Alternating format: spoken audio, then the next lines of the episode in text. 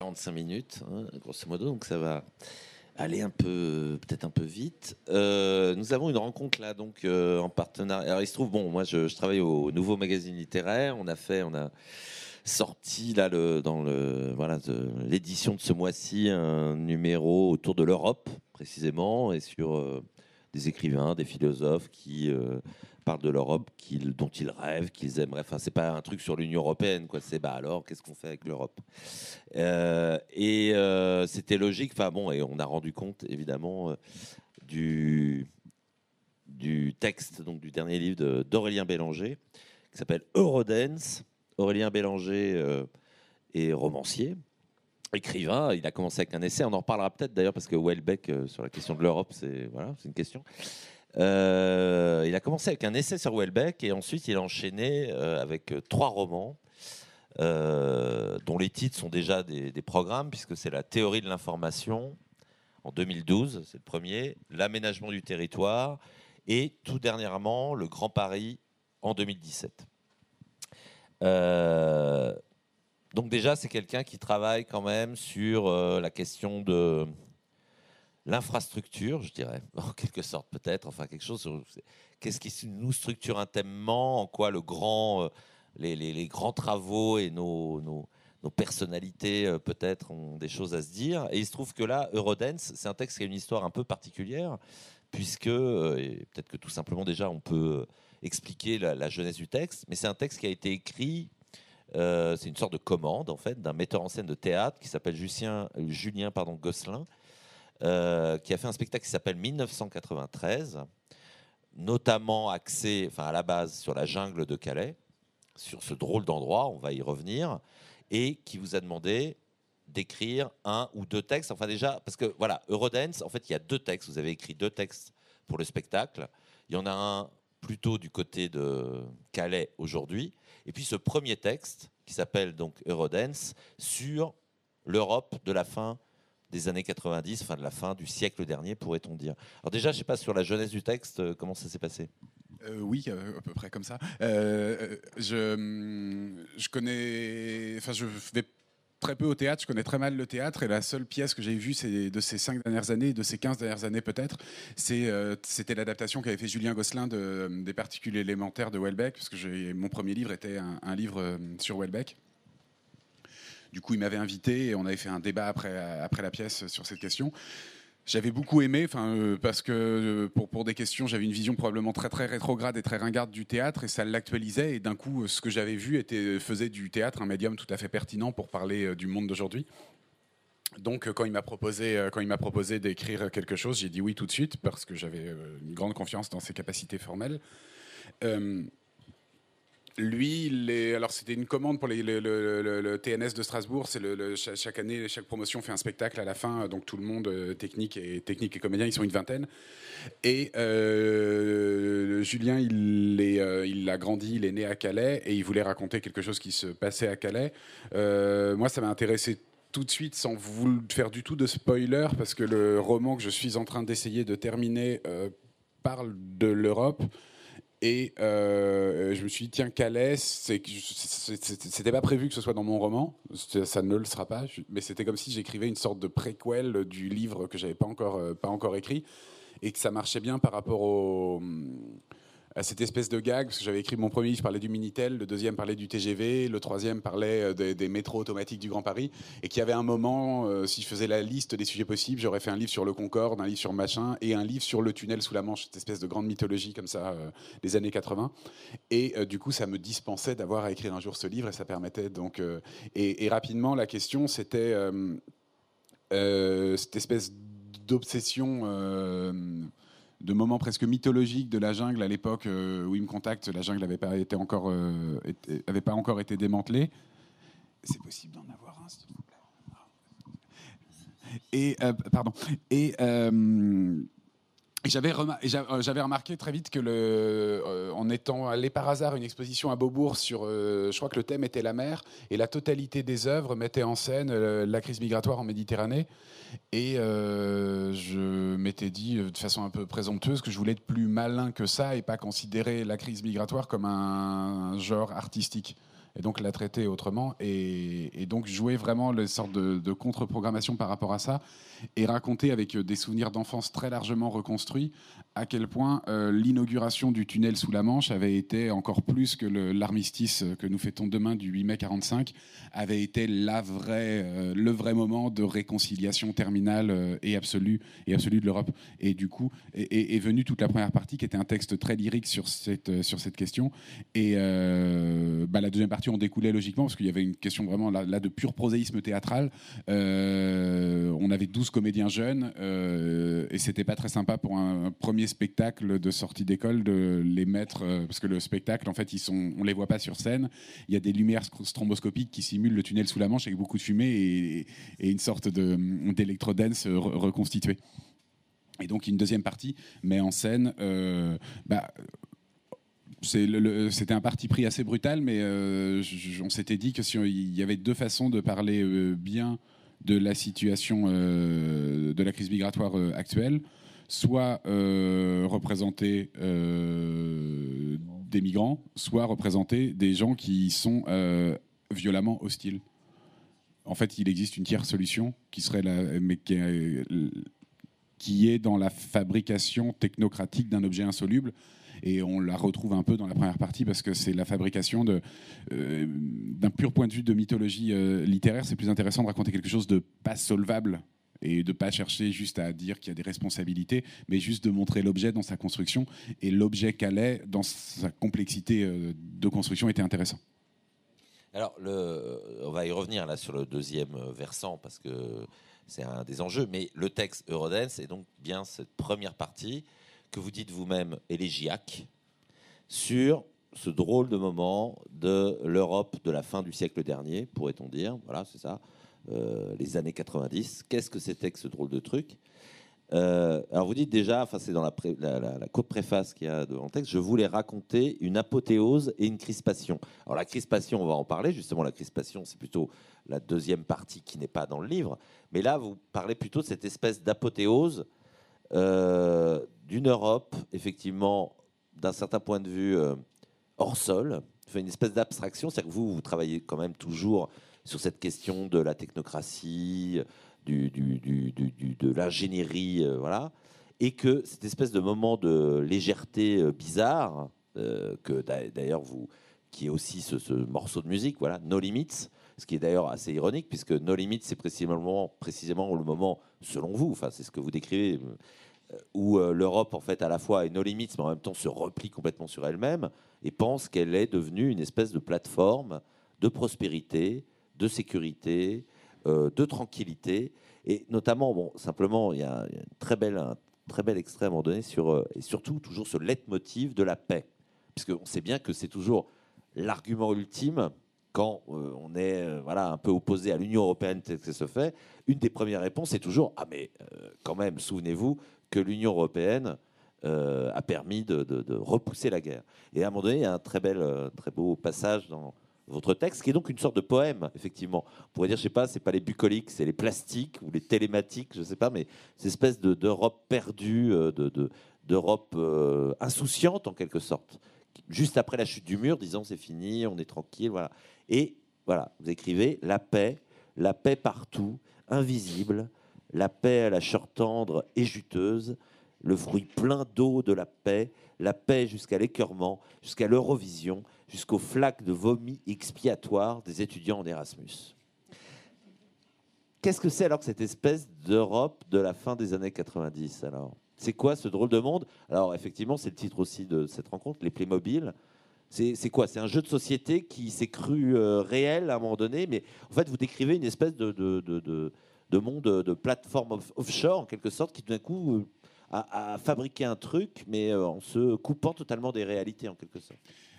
Alors, c'est tout un défi qui concerne, je pense, c'est tout l'intérêt presque de l'art littéraire en général, c'est essayer de cristalliser des choses qui apparaissent plus cristallisées. J'ai essayé de reconstituer presque de façon archéologique ce qu'a pu apparaître l'Europe telle que je l'ai vécue en 1994 ou en 1993, quand j'avais 13 ou 14 ans, quand j'avais évidemment pas les mots pour dire ce que c'était, mais telle que je l'ai vécue comme sensation esthétique, en pensant qu'il y a une sorte de vérité esthétique qu'on pourrait retrouver.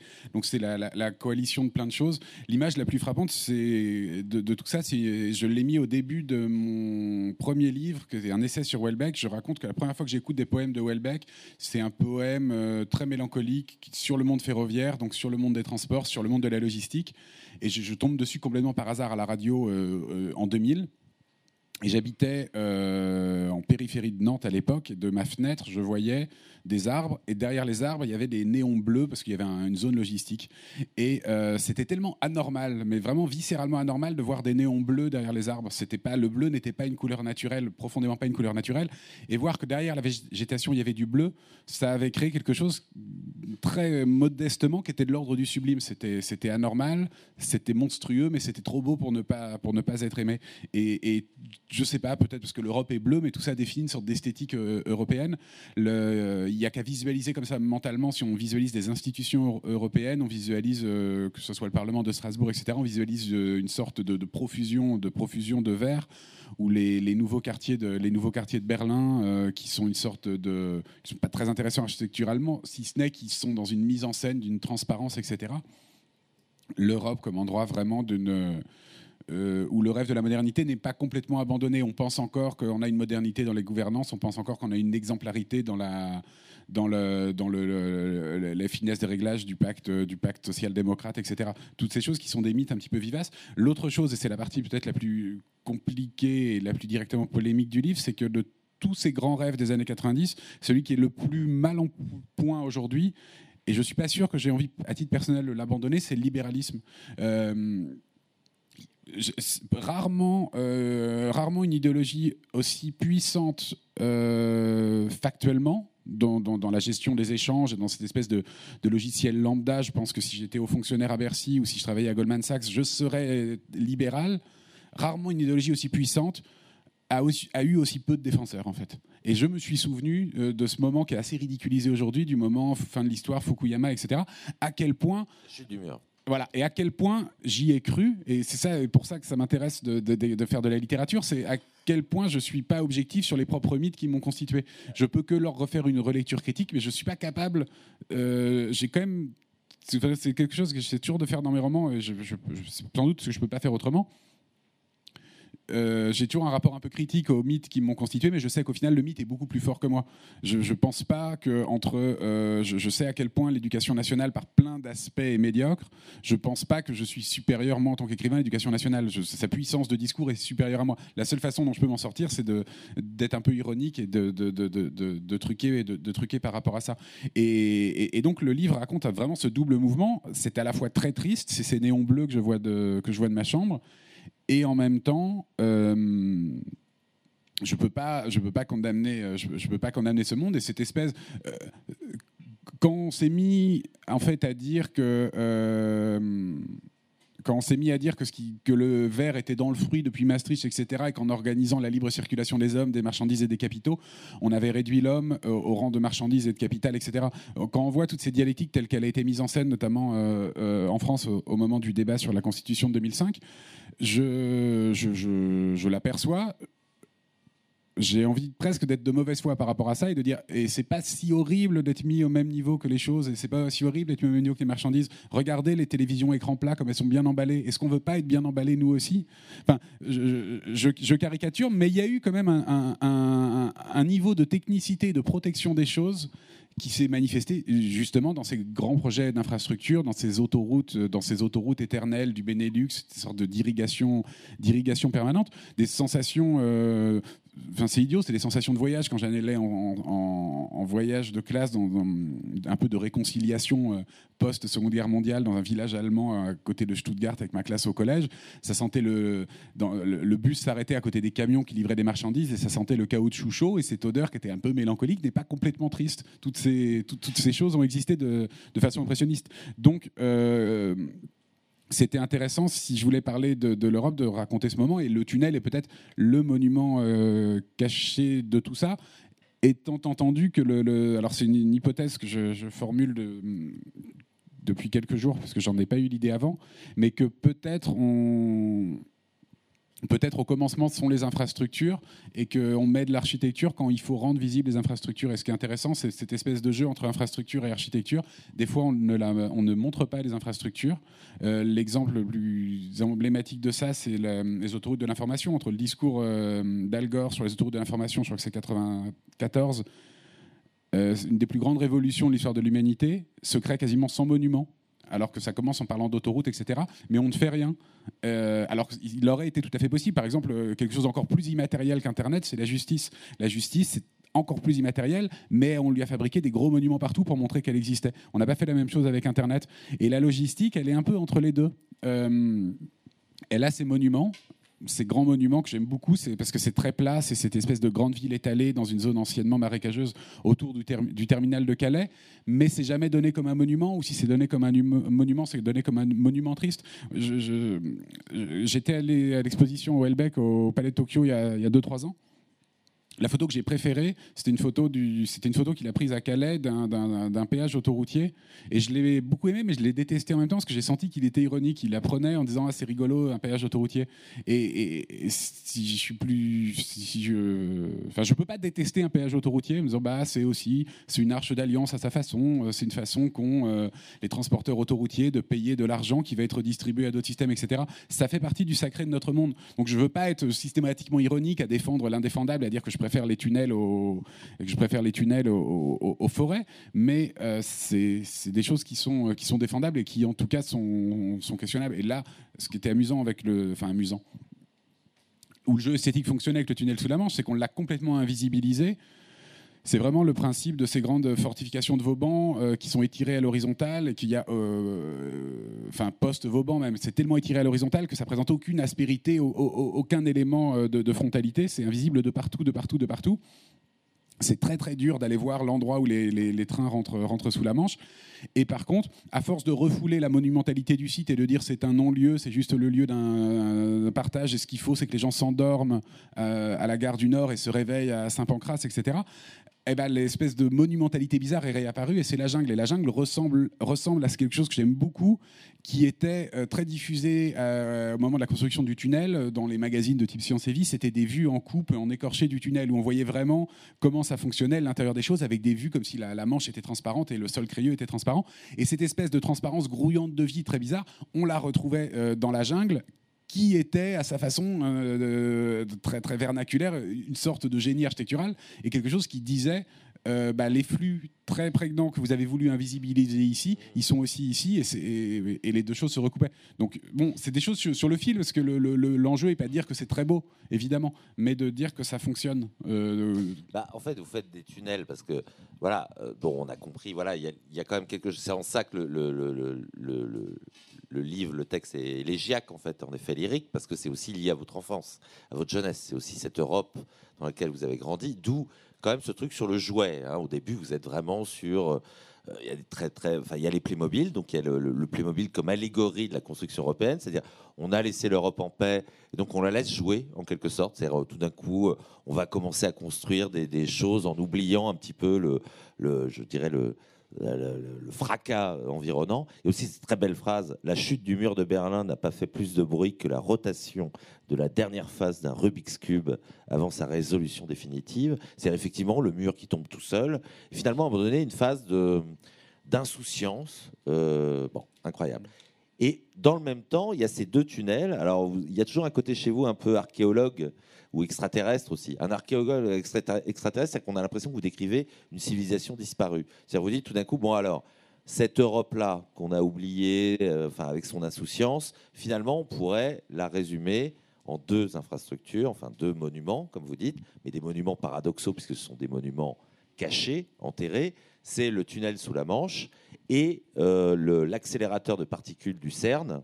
Donc, avec un lieu, là, je vous cite encore, où sur la 3e planète d'une étoile moyenne, l'univers viendra méditer sur lui-même. Avec toujours ce truc chez vous un peu post-humain, c'est-à-dire où sont les hommes.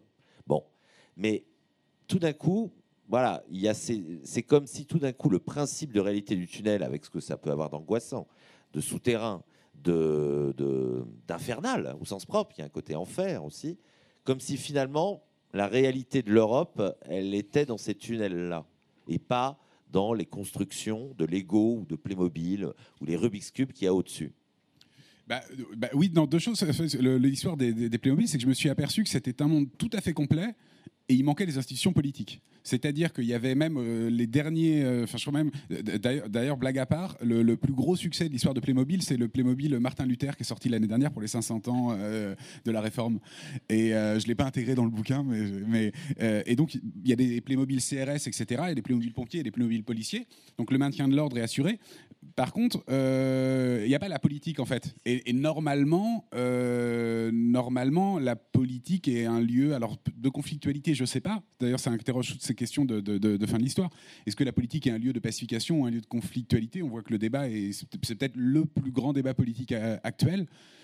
Et puis les Playmobil ont tranché, logistique chose, il y aura des délinquants, mais ce n'est pas du rôle de la justice ou de la police. Donc c'est l'autre chose. Ensuite, c'est toute une sorte de réponse par avance à la mélancolie. Alors c'est intéressant parce que en fait Fukuyama, il vole l'idée de la fin de l'histoire à Kojève. La fin de l'histoire, le best-seller de 90, 89. Du concept de la fin de l'histoire. Sauf qu'en fait, il vole l'idée à Kojève. Effectivement, diagnostic. En fait, diagnostic, c'est pas tant que c'est la fin de l'histoire, c'est plutôt que la démocratie libérale est la forme supérieure quasiment d'extase anthropologique. Et si à partir du moment où l'animal, c'est presque au sens platonicien, on analyse l'homme, on voit quel est le régime politique le mieux adapté. Et Fukuyama dit que c'est la démocratie libérale. Et en fait. Il dit, il y a malgré tout poindre dans son texte l'idée d'un peu, ça peut être un peu mélancolique avec le côté, mais c'est quelque chose qu'on entend beaucoup, que c'est probablement une idée très fausse, mais une idée très récurrente, c'est si on peut plus laisser les enfants jouer avec des petits soldats de plomb, ils vont s'ennuyer. On entend la même chose si on interdit les voitures dans les rues, les rues seront moches, avec cette espèce de côté, pas forcément. Donc il y a tout cet aspect, qu'est-ce qu'on peut inventer pour survivre à la mélancolie? Et il me semble que les jeux, par exemple, c'est pour ça que je parle du CERN, c'est que on vit depuis une trentaine ou une quarantaine d'années, alors que je suis vraiment pas spécialiste, je ne veux pas dire de bêtises, mais l'un des plus grands âges d'or humains de la cosmologie. C'est quand même factuellement plus intéressant que je sais pas le regain stratégique russe ou le ressourcement du pacte théologico-politique au Moyen-Orient autour de Daesh. On vit une époque où il y a une révolution profonde dans la structure de pensée et elle est liée aux cosmologies. Donc avec le côté de double mouvement, oui, on va achever la Terre. Donc le tunnel sous la Manche, concrètement, c'est l'endroit où a eu lieu la guerre de 100 ans. C'est le point chaud de la guerre de 100 ans. C'est l'endroit où les deux principales pays... À ce propos, il y a une belle phrase que l'Europe, après en avoir fini avec l'histoire, voulait en finir avec la géographie. Oui, c'est ça. C'est qu'il reste plus que ça. Le tunnel, on voit le tunnel entre Malmö et Copenhague, le tunnel sous la Manche. Demain, probablement un tunnel entre l'Albanie et le sud de l'Italie. Enfin, on peut imaginer comme ça plein de façons de recoudre l'Europe. Et c'est un sentiment de oui, mais ce sera triste. En fait, non, parce qu'il y a d'autres tunnels qui sont voués à une sorte d'exploration. Et donc, c'est un peu post-humain, c'est un petit peu bizarre comme image, mais il faut pas toujours penser, par exemple, que les Suisses sont terriblement... je caricature, mais imaginons que les Suisses sont sortis de l'histoire depuis Guillaume Tell. Il faut pas imaginer que les Suisses souffrent atrocement depuis 5 siècles. La modalité post-historique n'est pas forcément triste. Bon, alors... Il y a l'histoire de la jungle quand même, parce que vous passez... Alors, ce qui est assez beau dans le texte, il y a un beau mouvement, c'est que précisément via cette chanson, No Limits, donc précisément le morceau emblématique de To Unlimited, donc de 93, le morceau de l'Eurodance. Ce qui est assez beau, c'est qu'en fait, alors qu'a priori on est dans le comble effectivement des néons, l'espèce de simulacre là de l'Europe Playmobil qui va bien, qui est maintenant en paix, qui est dans une espèce de repos prospère, etc. Et petit à petit, quand vous décrivez cette chanson dans le texte, vous arrivez aux migrants. Ça, c'est assez beau. Ça, c'est par exemple une musique au rythme blanc et simple, comme des camions dans la nuit, comme des lignes blanches réfléchissantes. Il y a effectivement l'imaginaire de l'autoroute dont vous parliez tout à l'heure. C'est la musique des autoroutes lumineuses, de la mégalopole européenne, la musique qui conduit aux grandes discothèques transfrontalières, aux lasers rotatifs et aux alcools sucrés. C'est la musique la plus triste du monde, le bruit d'un univers qui vacille dans le néant. L'Europe est devenue un bruit blanc, là je colle des extraits, hein. Le bruit sourd des aimants circulaires, le bruit régulier des camions dans la nuit et, un petit peu là dans la traîne de la comète, des formes recroquevillées et humaines sont apparues en fausse couleur sur les écrans de contrôle. Ça, c'est très beau dans le texte, la façon dont vous passez du comble de... Voilà, de... C'est quelque chose, c'est plus possible aujourd'hui, c'est pour ça que il n'en est que meilleur, c'est plus possible d'écouter Mozart sans voir, enfin, me semble-t-il, hein, de la Révolution française. On écoute Mozart, on sait que ce monde va s'effondrer. Et ça a fait que Mozart, qui était très très beau en 1780, est devenu sublime. C'est qu'on est sur la crête et on sait que derrière c'est ce qu'on veut, les guerres napoléoniennes, les guerres mondiales, le nationalisme européen, etc. On sent qu'on est sur un plateau de civilisation, mais on sent déjà, je pense qu'il n'y aurait pas eu la Révolution française, Mozart serait considéré presque comme un musicien intéressant, mais comme Bach, pas comme une sorte de quelque chose en plus. Et alors, toute proportion gardée, j'entends la même chose quand j'écoute le Eurodance. C'est-à-dire, c'est une musique, plutôt une musique de cours, au sens, bon, si on considère que Salzbourg est une discothèque du Benelux, c'est pareil, mais c'est une musique légère, qui est faite pour passer sur la bande FM, qui est une musique de divertissement, qui est une musique tout à fait opportuniste, comme ça. En plus, je n'ai pas regardé, mais on imagine que ces conditions de production sont plutôt sales, c'est vraiment des gens qui veulent gagner beaucoup d'argent très très vite. Et cette musique festive, elle a quelque chose, c'est frappant quand on l'écoute, moi ça m'avait frappé à l'époque, elle est terriblement mélancolique. Alors apparemment ça s'analyse, si on est un peu plus musicologue que moi, parce que pour des questions de mode mineur, etc. Mais en plus c'était l'une des premières, alors je suis une très mauvaise, j'y connais vraiment rien en musique, en plus je pense que c'est pas très bien de parler quand on connaît pas, mais... un moment, si je fais à gros traits mon histoire musicale où j'écoute rien, je connais rien, on passe d'une musique avec beaucoup de blanc, c'est la musique de l'Eurodance, et puis on arrive 10 ans après à Daft Punk où il y a une sorte d'hybridation funk avec ça, et d'un coup on garde des structures électroniques, mais il y a une tessiture nouvelle et c'est réhumanisé. L'histoire qui revient d'un certain point. Bah, l'histoire et puis même du grain en fait, et ce qui est très très intéressant. Alors je suis même déçu quand je réécoute No Limits, je trouve qu'il y a presque trop de grain par rapport à ce que j'imaginais. Quand dans Ace of Base j'entends du saxophone, ça me gêne parce que dans le souvenir que j'en avais, mais à l'époque comme c'était un peu la première techno au grand public et que j'avais pas accès à des choses beaucoup plus minimalistes et beaucoup plus archaïques dans la structure, pour moi c'était la musique la plus blanche du monde, et il y avait genre une note, 3 unités de néant, une note, 3 unités de néant. Ce qu'on dit de Bach, en fait, c'est que Bach, ce qui compte, c'est pas la musique, c'est les intervalles. J'entendais ça.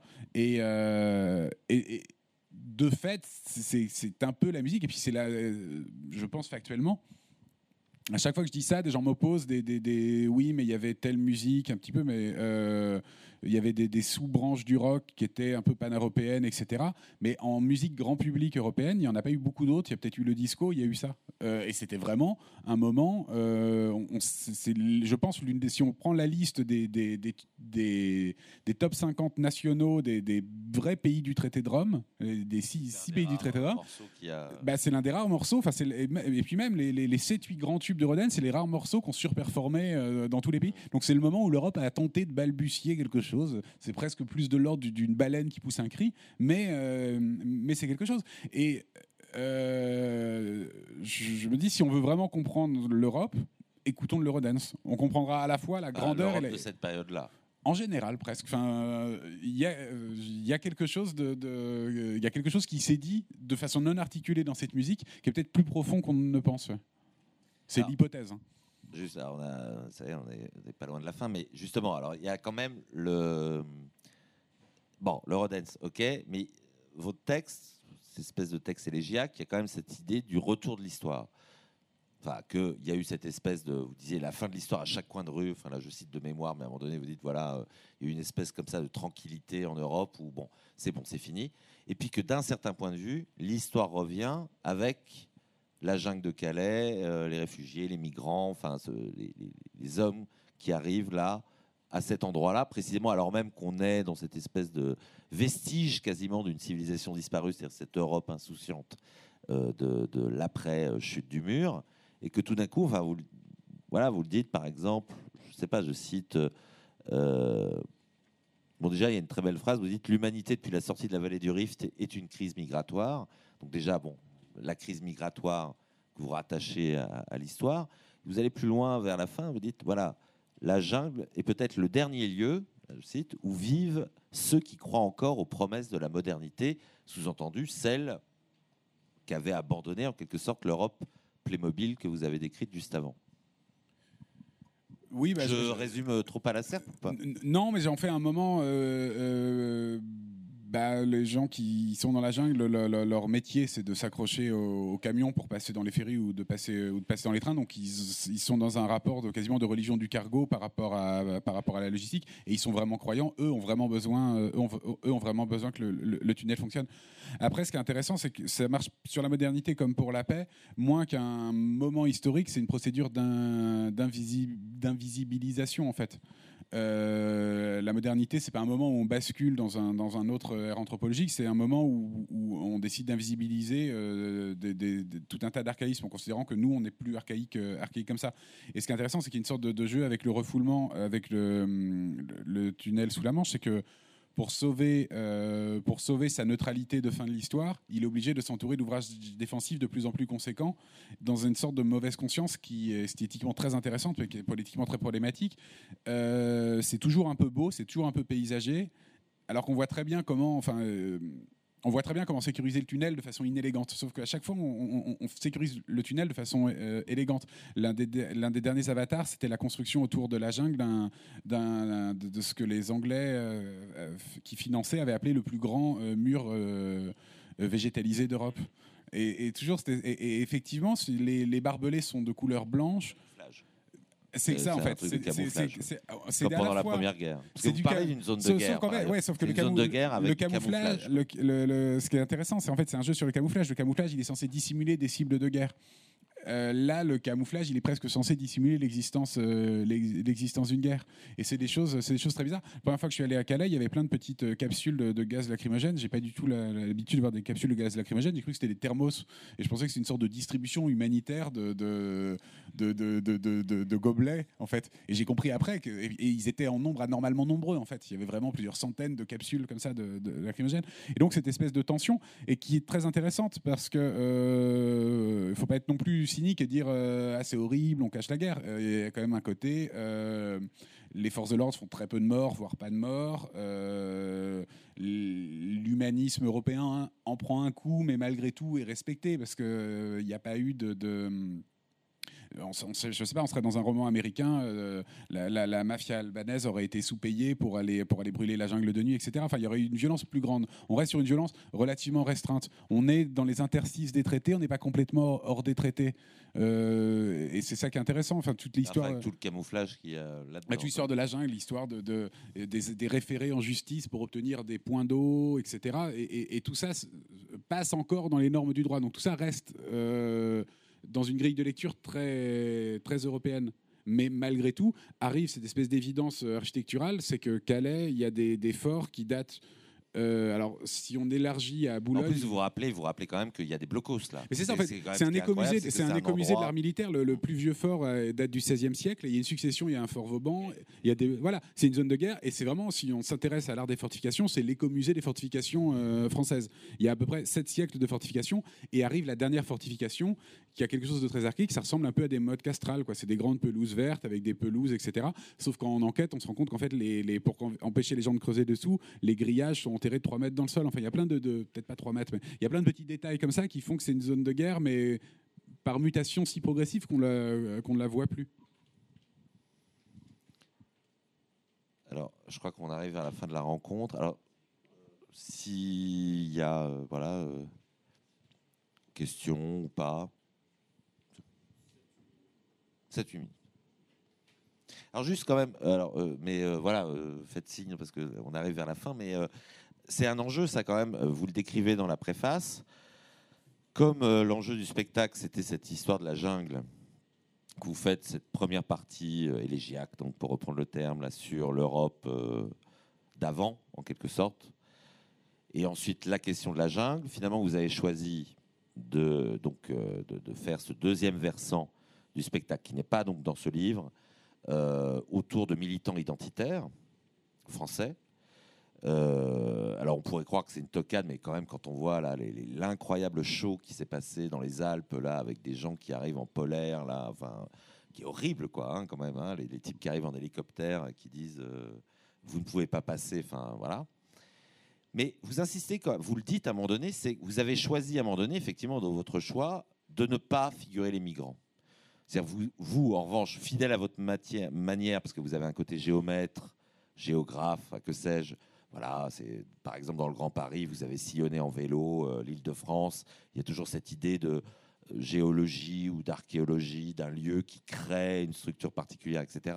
Vous avez fait de même dans la jungle. Vous dites même, d'ailleurs, que c'est la première fois dans votre vie que vous êtes fait contrôler 2 fois. Enfin, d'ailleurs, voilà, c'est la première fois que vous êtes fait contrôler par des policiers. Voilà, vous êtes confronté à ça. On imagine que vous avez croisé des migrants, mais vous avez choisi de ne pas les figurer. Et pourquoi ? Enfin, pourquoi ? Vraiment pour un parti pris de... Il n'y a plus de son, là. Ouais.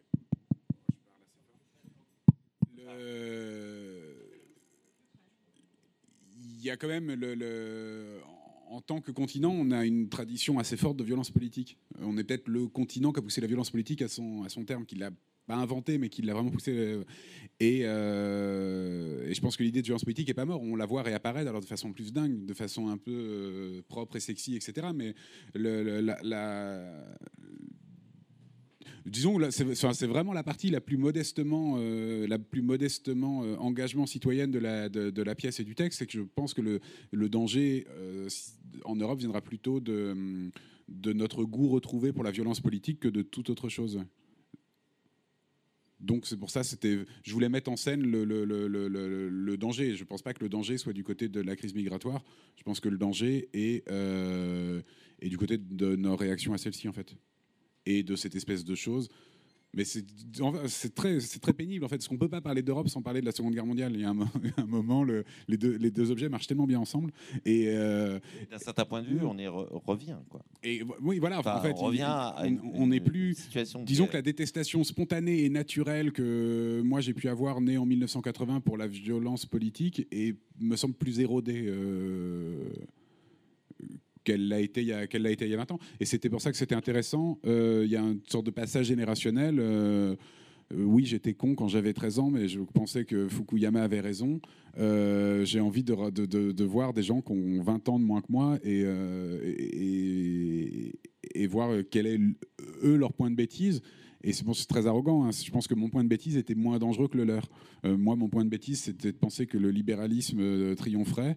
Je pense que le danger du libéralisme est bien moindre que le danger de l'illibéralisme ou du goût retrouvé de la violence politique. Ouais. Est-ce que quelqu'un souhaite poser une question, réagir ? Nous avons quelques minutes encore.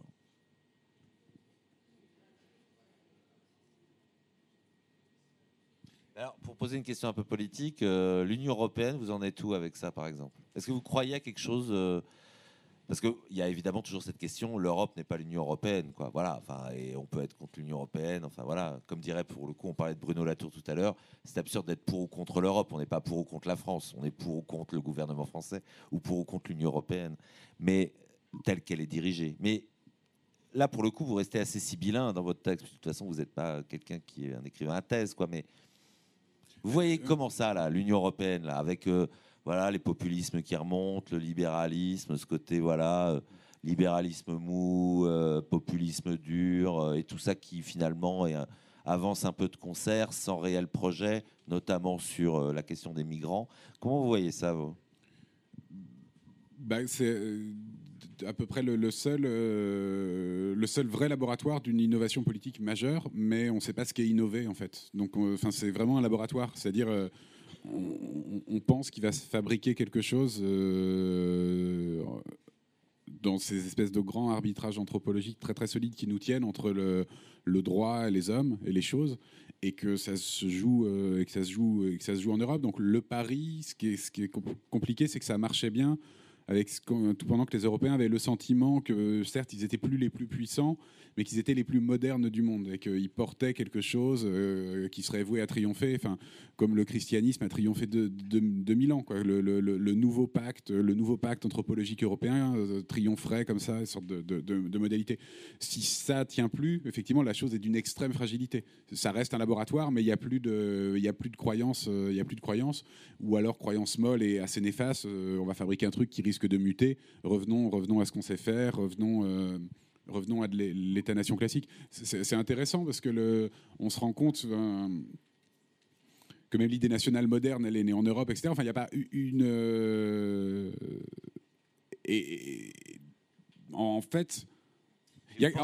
Juste parce que quand vous parlez du bruit blanc, là, précisément l'Eurodance, etc., effectivement, tout le monde a le sentiment, enfin, tout le monde est quand même...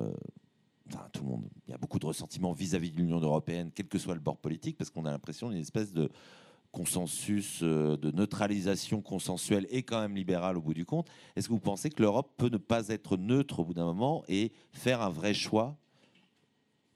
En fait, l'Europe n'a fait qu'un seul choix de ces 1000 dernières années.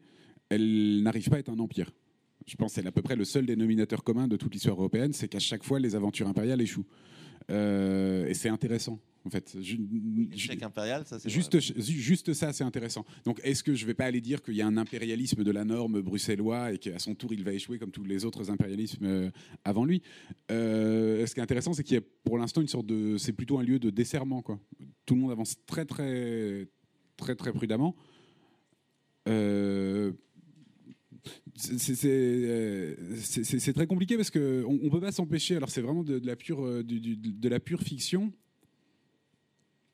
Mais est-ce que quelqu'un qui a des aspirations très fortes au pouvoir pourrait se réaliser en prenant l'Europe ?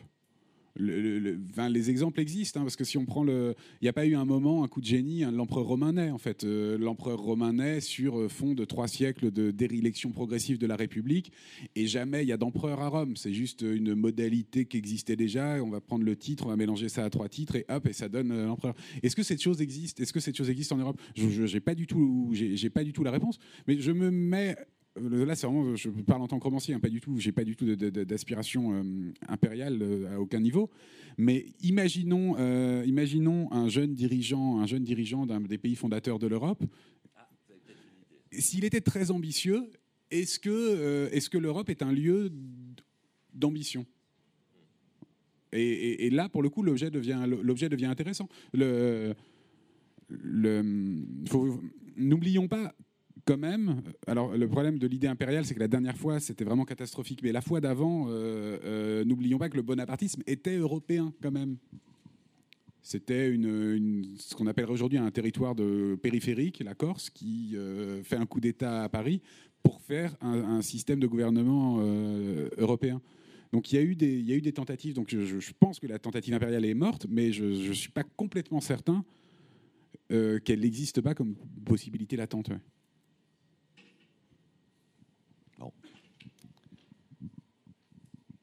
Bien. C'est fini. Bien, merci. Merci beaucoup à Aurélien Bellanger. Merci à vous.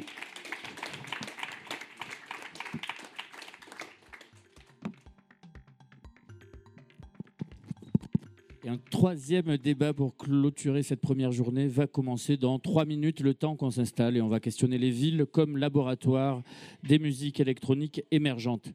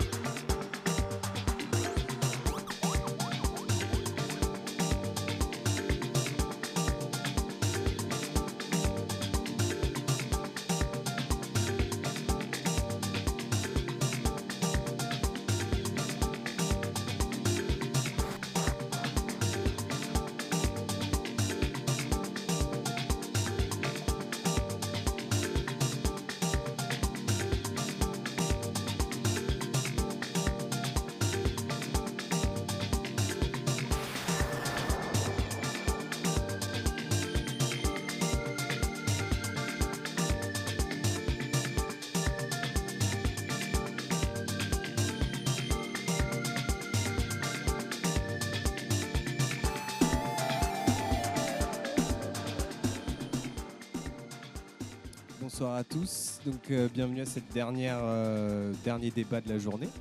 Donc, la thématique aujourd'hui, c'est les villes comme laboratoire des scènes électroniques émergentes. Donc, c'est vrai qu'à l'origine, cette conférence, elle était dédiée un petit peu plus à la scène lyonnaise, parce qu'effectivement, il y a un média londonien qui s'appelle Ransom Note, qui avait pour projet de faire... qui a toujours pour projet d'ailleurs de faire un reportage justement sur cette scène lyonnaise. Mais du coup, ça nous paraissait plus intéressant, plus pertinent de parler justement de ces nouvelles villes qui aujourd'hui ont des scènes vraiment qui émergent. Alors, je ne suis pas sûr de cette phrase, mais on va la faire quand même. Mais c'est un petit peu, on parle un peu de décentralisation de la musique underground électronique. Et donc, c'est vrai qu'un petit peu en France, en réponse, entre guillemets, à peut-être une surconcentration de la culture à Paris, à des villes comme Marseille, Nantes, Saint-Étienne, Lyon, Bordeaux, où on voit émerger justement une scène avec une spécificité. Une scène alternative et la spécificité aussi c'est que ces scènes justement elles communiquent entre elles, elles sont pas les unes face aux autres, même face à Paris justement, mais plutôt dans une logique de connexion. Donc l'idée de cette conférence c'est un petit peu de comprendre et d'essayer de comprendre les outils, les mécanismes qui permettent à une scène aujourd'hui d'émerger, de se développer et bien entendu d'avoir un écho au-delà de la ville, justement, dans son pays, en Europe, à l'international. Donc, pour ce faire, nous avons plusieurs invités ici. Et donc, je vais laisser se présenter, un petit peu raconter qui ils sont et qu'est-ce qu'ils font, justement, à Lyon et autre part. Donc, Quentin, peut-être que tu peux commencer. Très bien. Moi, je représente Groove Edge, qu'on a monté en 2013, qui est un shop à la base, qui est un label qui regroupe une quinzaine d'artistes, DJ, producteurs de musique électronique actuelle. On essaye aussi de proposer des soirées, de toutes sortes, des concerts la journée, la nuit, dans des hangars, des salles spécialisées, histoire de toucher un petit peu à tous les paliers et d'avoir une meilleure idée de comment se réaliser, tout simplement. Proposer de la musique dans des endroits où c'est pas le cas, d'aller toucher des différents publics. Voilà, on sort des disques, des cassettes, et on a un shop ouvert de temps en temps. Quentin encore. Bonjour à tous. Moi c'est Quentin, je représente le projet La Chinerie. Donc c'est un projet qui a modestement commencé sur un petit groupe Facebook et petit à petit s'est greffé autour de ce groupe Facebook une petite communauté qui a commencé à grandir et à grandir encore un peu plus. Et à partir de là, on a décidé d'en faire quelque chose, de créer un label, de vendre des disques aussi sur notre shop en ligne. Et récemment, on s'est lancé dans une aventure, celle de créer un festival participatif avec les gens qui font partie de notre communauté. Donc voilà, ce festival aura lieu au mois de juin à Lyon. Vous voyez la petite vidéo derrière. Petite teaser de présentation qui aura lieu au Puce du Canal du coup le 8, le 9 et le 10 juin. Donc voilà, c'est un festival participatif dans le sens où tous ceux qui voulaient participer au projet dès le départ sont rentrés dans l'équipe et on s'est financé par une campagne de financement participatif. Voilà ce qui nous a permis de faire notre festival. Merci. Moi je m'appelle Marc, donc je suis programmateur à la machine du Moulin Rouge depuis 2012 maintenant. Je suis aussi organisateur d'événements donc à Paris, avec un projet qui s'appelle Guilty Dogs et un autre projet qui s'appelle 75021, qui est un projet qui est né aux alentours de 2012 également, qui focus en fait sur la scène française. On a ouvert maintenant aux artistes un peu étrangers, mais... Le propos de base, c'était mettre en avant les artistes français, donc parisiens évidemment, mais aussi on a eu beaucoup de Lyonnais, de Nantais, de Bordelais, etc. Et à côté de ça, je fais aussi du booking au sein de l'agence Voodoo Artistes. Voilà. Bonsoir, alors moi c'est Julie de Métaphore Collectif, basée à Marseille. Métaphore Collectif, qui est une association qui est née d'un délire de potes qui n'était vraiment pas du tout organisé en 2010 et qui petit à petit s'est structurée autour de trois pôles. Donc le premier, c'était promoteur événementiel. Donc on organisait des événements dans des clubs à Marseille et dans des lieux plus informels dans la ville. Le deuxième, c'était une structure de diffusion des artistes locaux, parce qu'on est vraiment sur une logique de revalorisation du territoire marseillais et de la mise en avant de cette scène marseillaise qui a été longtemps oubliée. Et depuis 2 ans, on a un lieu associatif qui s'appelle le Méta et qui est notre lieu de vie et qui accueille aussi 2 fois par mois des événements nocturnes, donc des soirées. Et voilà. Et donc, très prochainement, un label aussi. Voilà. Et je suis aussi bookeuse chez Bipol, qui est une agence marseillaise, au sein de laquelle je représente principalement des artistes marseillais, mais pas que. Et je m'occupe aussi du community management pour le festival Positive Éducation et pour le festival Le Bonheur de Marseille. Voilà. Merci. Moi, je vais me présenter aussi, du coup, Gaëtan. Je m'occupe de la programmation du Festival Nuit Sonore, du Sucre, et aussi j'ai créé, cofondé le disquaire et distributeur chez Émile. Donc on va continuer et du coup l'idée pour un peu comprendre essayer de comprendre ces mécanismes, ce serait pas mal de partir un petit peu d'une définition de ce qu'est une scène musicale. Alors c'est difficile à définir, mais on pourrait dire que c'est un regroupement d'individus, de musiciens, de labels, d'artistes qui représentent, et dans notre cas, un territoire, et aussi qui ont une spécificité esthétique, musicale, une attitude ou un discours. Et donc, et aussi en fait, au final, une scène, elle existe parce qu'elle est reconnue par ses pairs, par les médias, par les autres, en gros. Et donc c'est un petit peu un point de départ de ce débat, savoir justement la diffusion de la musique et notamment justement ces lieux de diffusion. Donc c'est-à-dire qu'aujourd'hui, souvent ces villes ont un festival, des clubs, des disquaires et plein de lieux qui permettent à des artistes justement de se produire, de pouvoir jouer et diffuser leur musique et donc de se faire connaître. Aujourd'hui, justement, à Paris, Marseille, il y a un peu un renouveau d'une nouvelle vision de ces événements, une nouvelle vision de la fête, avec une création d'espaces de liberté qui offre beaucoup plus de liberté, qui est beaucoup moins normé, codé que des clubs ou des festivals.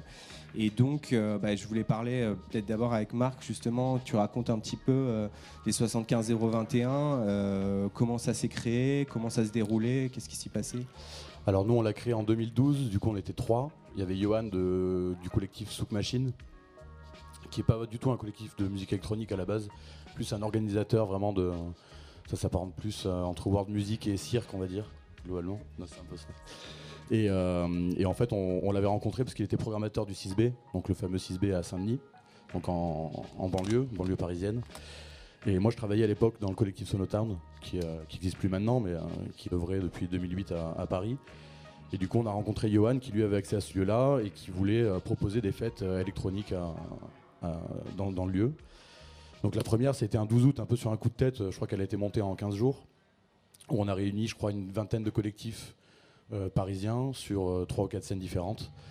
Et on a eu 2500 personnes en plein milieu du mois d'août. Donc c'était un peu la genèse un peu du projet. Et après, on a voulu donner une suite à ça, vu l'engouement. Et on s'est dit, autant en profiter, vu que le public vient. Maintenant, on a réussi un peu à ferrer ce public-là. On a plein de gens autour de nous qui ont des labels, des médias, des collectifs, qui sont artistes, qui n'ont pas forcément l'occasion de jouer devant beaucoup de monde, dans des lieux plutôt cool.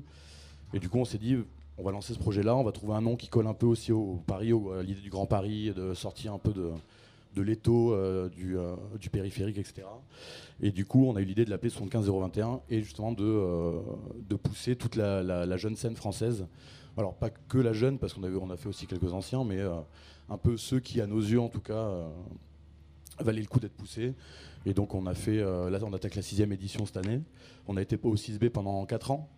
On a une moyenne de 3, 4, 5 événements par an, jusqu'en 2016. Et maintenant on est à la station Gare des Mines, qui est une ancienne gare à charbon qui est à la limite de Paris et Aubervilliers, mais ouais, de l'autre côté du périph'. Justement, c'est intéressant parce que le 6B, au final, c'est un lieu éphémère qui n'a pas... Alors, c'est pas un lieu éphémère, c'est un lieu qui existe toujours. Oui, mais pas dans cette configuration-là, contrairement à la station, qui est déjà plus... Alors, en fait, c'est une association en fait, de dionysienne qui a récupéré le lieu. Ça existe depuis un bon petit moment quand même. C'était assez free, il y avait beaucoup de résidents à l'époque. Il n'y avait pas du tout un axe musical à la base. Ils avaient besoin, eux, pour faire vivre économiquement le lieu, ils avaient besoin de faire des événements. Donc on était 2-3 orgas en fait, à travailler là-bas. Donc c'était un ancien immeuble Alstom, immeuble de bureau, et en fait on a fait des événements là-bas pendant 4 ans et on s'est rendu compte au bout de 4 ans, enfin ils se sont rendu compte que le lieu était évidemment pas aux normes, nous on s'en doutait mais bon on passait outre. Il y avait de l'amiante, il y avait des problèmes d'issue de secours, des problèmes de matériaux inflammables, enfin, ils ont fait un dossier de sécu en fait et ils se sont rendu compte que, enfin ils se sont fait interdire d'ailleurs tout événement à l'intérieur du lieu, d'où notre mouvement à la station. Mais le lieu existe toujours et c'est toujours un lieu de résidence où il y a des expos, des choses comme ça. Et justement, la station, c'est donc un nouveau lieu qui est un peu dans cette même configuration, très alternatif, et qui est plus, pour le coup, un laboratoire pour aussi une scène émergente, puisque au final, Paris, c'est la capitale de la France, c'est une des grandes villes européennes, donc il y a une histoire dans la musique électronique importante. Mais est-ce que tu as un peu la sensation qu'avec ce renouveau un petit peu et ces lieux alternatifs, qu'il y a un peu le même bouillonnement d'une scène comme justement on peut retrouver à Marseille, à Saint-Étienne, à Paris, qui sort un petit peu de trucs classiques parisiens et des clubs un peu plus classiques, on va dire. Alors, la station, c'est un peu l'entre-deux parce que c'est une concession de la SNCF. Ils ont un bail de, je pense que ça doit être la 3e année, où ils vont avoir 3 ans, je ne sais plus. Et c'est quand même assez c'est organisé, tout est déclaré, tout est fait dans les normes. Chaque personne qui joue a un cachet, il paye la SACEM, il paye le CNV. C'est un modèle qui est quand même, ça s'apparente à un modèle de club, mais avec une liberté un peu plus proche de ce qu'on avait nous au 6B. À l'inverse, il y a d'autres, enfin pas l'inverse, mais dans un cas plus extrême, il y avait Champ Libre. Champ Libre qui était un espèce de sous-sol de 300-400 mètres carrés à Pantin, totalement illégal. Où je pense qu'il n'y avait aucun débit de boisson, enfin rien n'était déclaré, il n'y avait quasiment pas de sécurité. On était vraiment dans un truc très libertaire, libertaire à tous les niveaux, on va dire.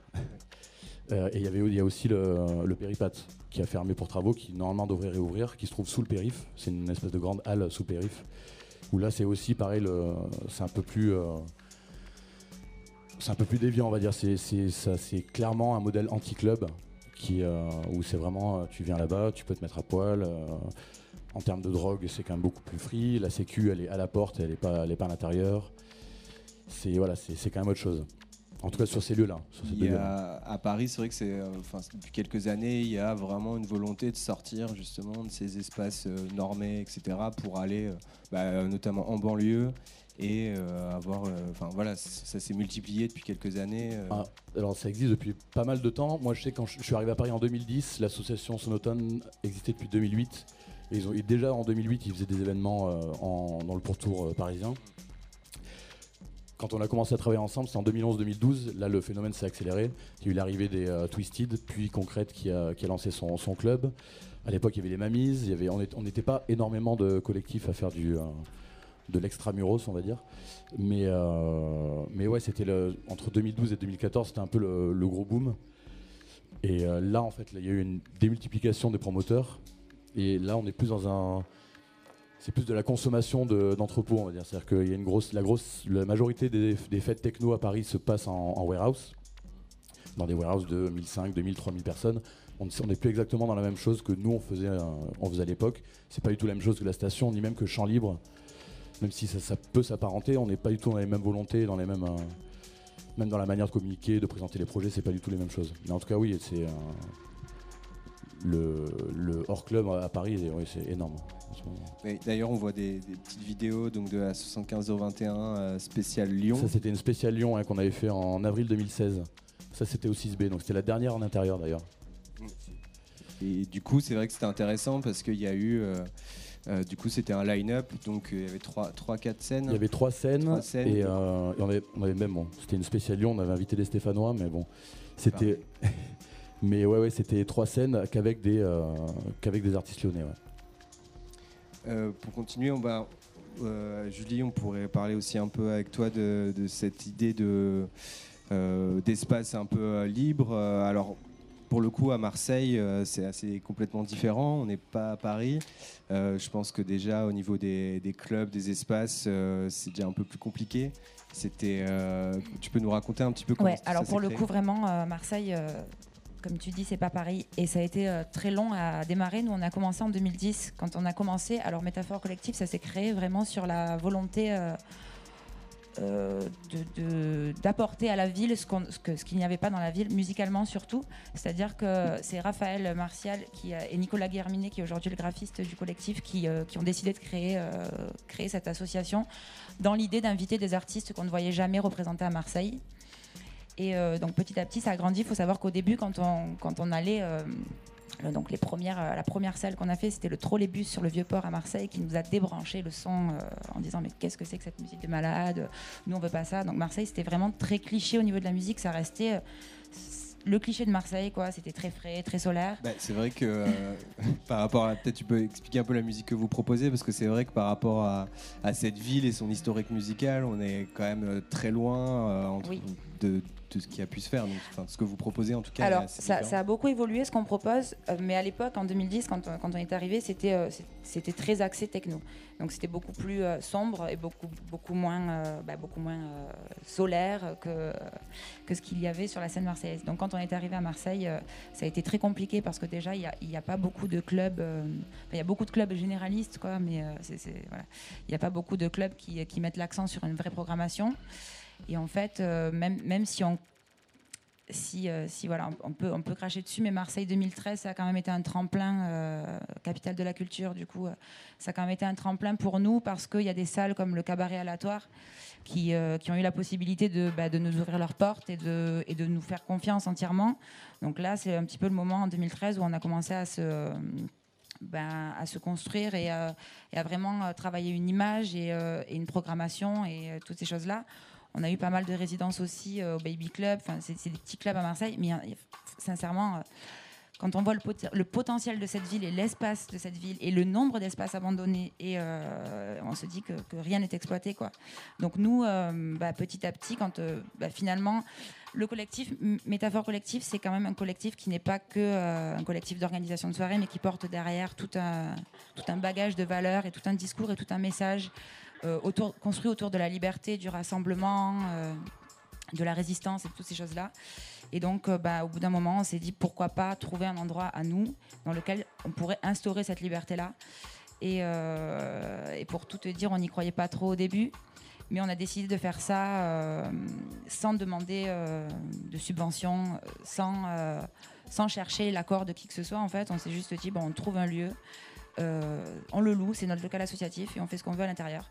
Et donc, ça fait 2 ans qu'on a ce lieu qui est pas du tout dans le centre-ville, qui est dans un espace totalement inexploité de la ville, au bout de la ligne de tramway. Et qui est un hangar dans une zone industrielle, donc qui est notre local associatif dans lequel on vit toute la semaine. Alors il y a nos bureaux, il y a les studios de production de Raphaël et Simon qui sont artistes. Il y a qui veut vient pour y bosser. Et donc c'est dans ce lieu-là qu'on a commencé à faire ces soirées-là sans vraiment trop y croire au début. Ça fait 2 ans qu'on y est. À raison de 2 événements par mois, c'est sold out à chaque fois sur une jauge de 300 personnes.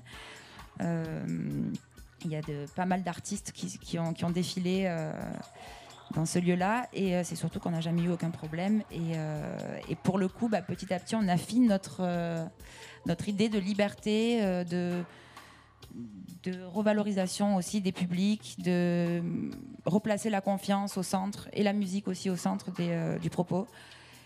Ça veut dire que tout le monde a accès aux soirées ou ça marche comment ? Alors, c'est un petit peu particulier comme organisation. On a un groupe Facebook qui est fermé, privé, dans lequel il faut demander son accès. Donc, une fois qu'on a demandé son accès, on a accès à toutes les informations qui concernent les événements organisés dans le lieu.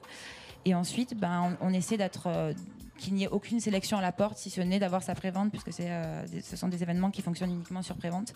Donc nous, notre idée, enfin notre volonté, c'est vraiment que n'importe qui puisse venir à partir du moment où il s'est intéressé et a fait la démarche de demander son accès au groupe privé, sur lequel il y a deux petites questions pour entrer. Comment as-tu connu pourquoi adhères-tu à ce groupe? C'est très simple, mais en règle générale, les gens sont contents aussi qu'on leur pose la question et ils voient un vrai intérêt à faire partie de toute cette mouvance-là. Et du coup, c'est vrai que depuis ça, c'est créé aussi une petite scène quand même, enfin, commence même à être une scène quand même importante à Marseille, avec des artistes qui commencent un peu à se produire à droite à gauche. Bah, ça, c'était la base du collectif, en fait. La scène était déjà là. Hein. C'est ce qui a fait qu'en fait, plusieurs personnes se sont fédérées autour d'une envie collective d'organiser des événements qui changeaient et qu'on ne voyait pas à Marseille. Donc la scène était déjà là. Après, petit à petit, bah, c'est vrai que on a commencé de rien et sans savoir comment ça marchait et sans savoir ce qui se passait autour. Et puis petit à petit, bon, on s'est un petit peu ouvert, on a un peu ouvert nos yeux. On a aussi eu pas mal de connexions qui nous ont beaucoup aidés. Et l'idée première de Métaphore Collective, de toute façon, c'est de mettre en avant les artistes locaux, donc les artistes marseillais, cette scène marseillaise-là, en laquelle on croit plus que tout, et de la confronter aussi à, bah, une scène plus nationale ou internationale. Ouais, et bah, du coup, c'est aussi un peu ce que vous avez fait avec donc Positive Éducation, donc le festival à Saint-Étienne. Judas qui est ici, qui représente BFDM. Donc vous avez créé une collaboration et monté une tournée qui s'appelle BPM, qui est la première au sucre la semaine dernière, enfin 2 semaines. Ouais, c'est ça. Donc c'était quoi un petit peu, juste parce que justement ça vient aussi un peu d'un article qui est sorti sur Tsugi, si je ne me trompe pas, qui justement parlait de ces nouvelles scènes alternatives, de cette nouvelle façon de faire la fête.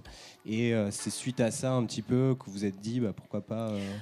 Oui, c'est ça. Enfin, je vais te raconter la petite histoire. Ouais, en fait, bah, déjà, avant tout, on est amis, quoi. Les gars de Positive Éducation, BFDM, et pas que, hein, mais on partage vraiment des valeurs communes et un sens de l'amitié et de la fête et de la liberté commun qui fait qu'on est, on est de toute façon proches.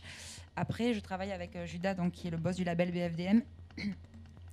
Au sein de l'agence Bipol, on est tous les deux bookers et on représente pas mal d'artistes, lui signé chez BFDM et moi, Métaphore Collective, qui sont en développement finalement et qui parfois n'intéressent pas tant que ça. Donc c'est pas évident en tant que booker de proposer des artistes bah, qui ont peu tourné ou c'est plutôt les gens pas prendre le risque de les booker. Oui, de les proposer, c'est évident, c'est sûr, mais après c'est pas toujours facile de convaincre.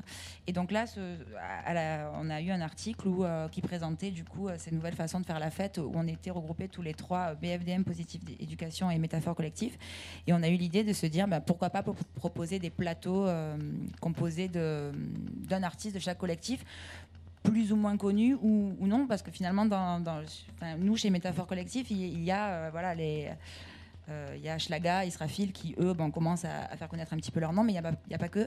Et donc, on s'est dit que c'était l'occasion de proposer voilà, cette formule BPM, BFDM, Positive Éducation et Métaphore Collectif.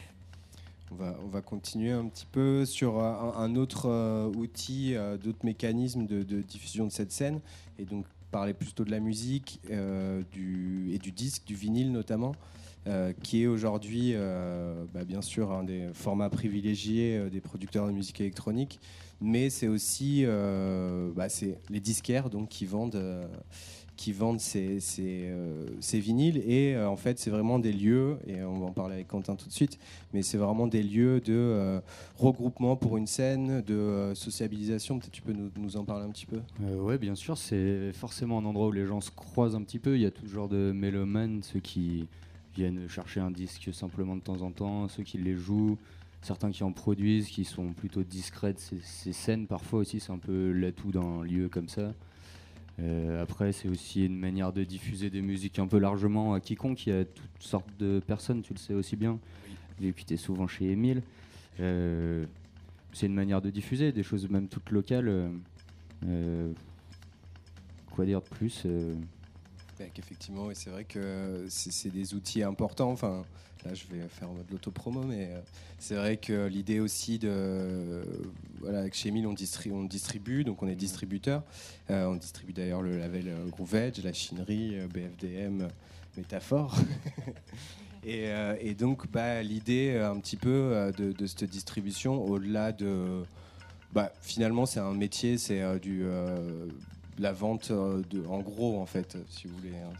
Et l'idée, c'était plutôt de fédérer une scène, et notamment à la base la scène lyonnaise, justement pour leur permettre d'être diffusés au travers du disque et leur offrir un espace de production de ces disques. Et c'est comme ça aussi qu'est sont nés des labels. Pas dire grâce à ça, parce qu'ils l'auraient fait dans tous les cas, mais peut-être qu'ils ont accéléré un petit peu ce processus.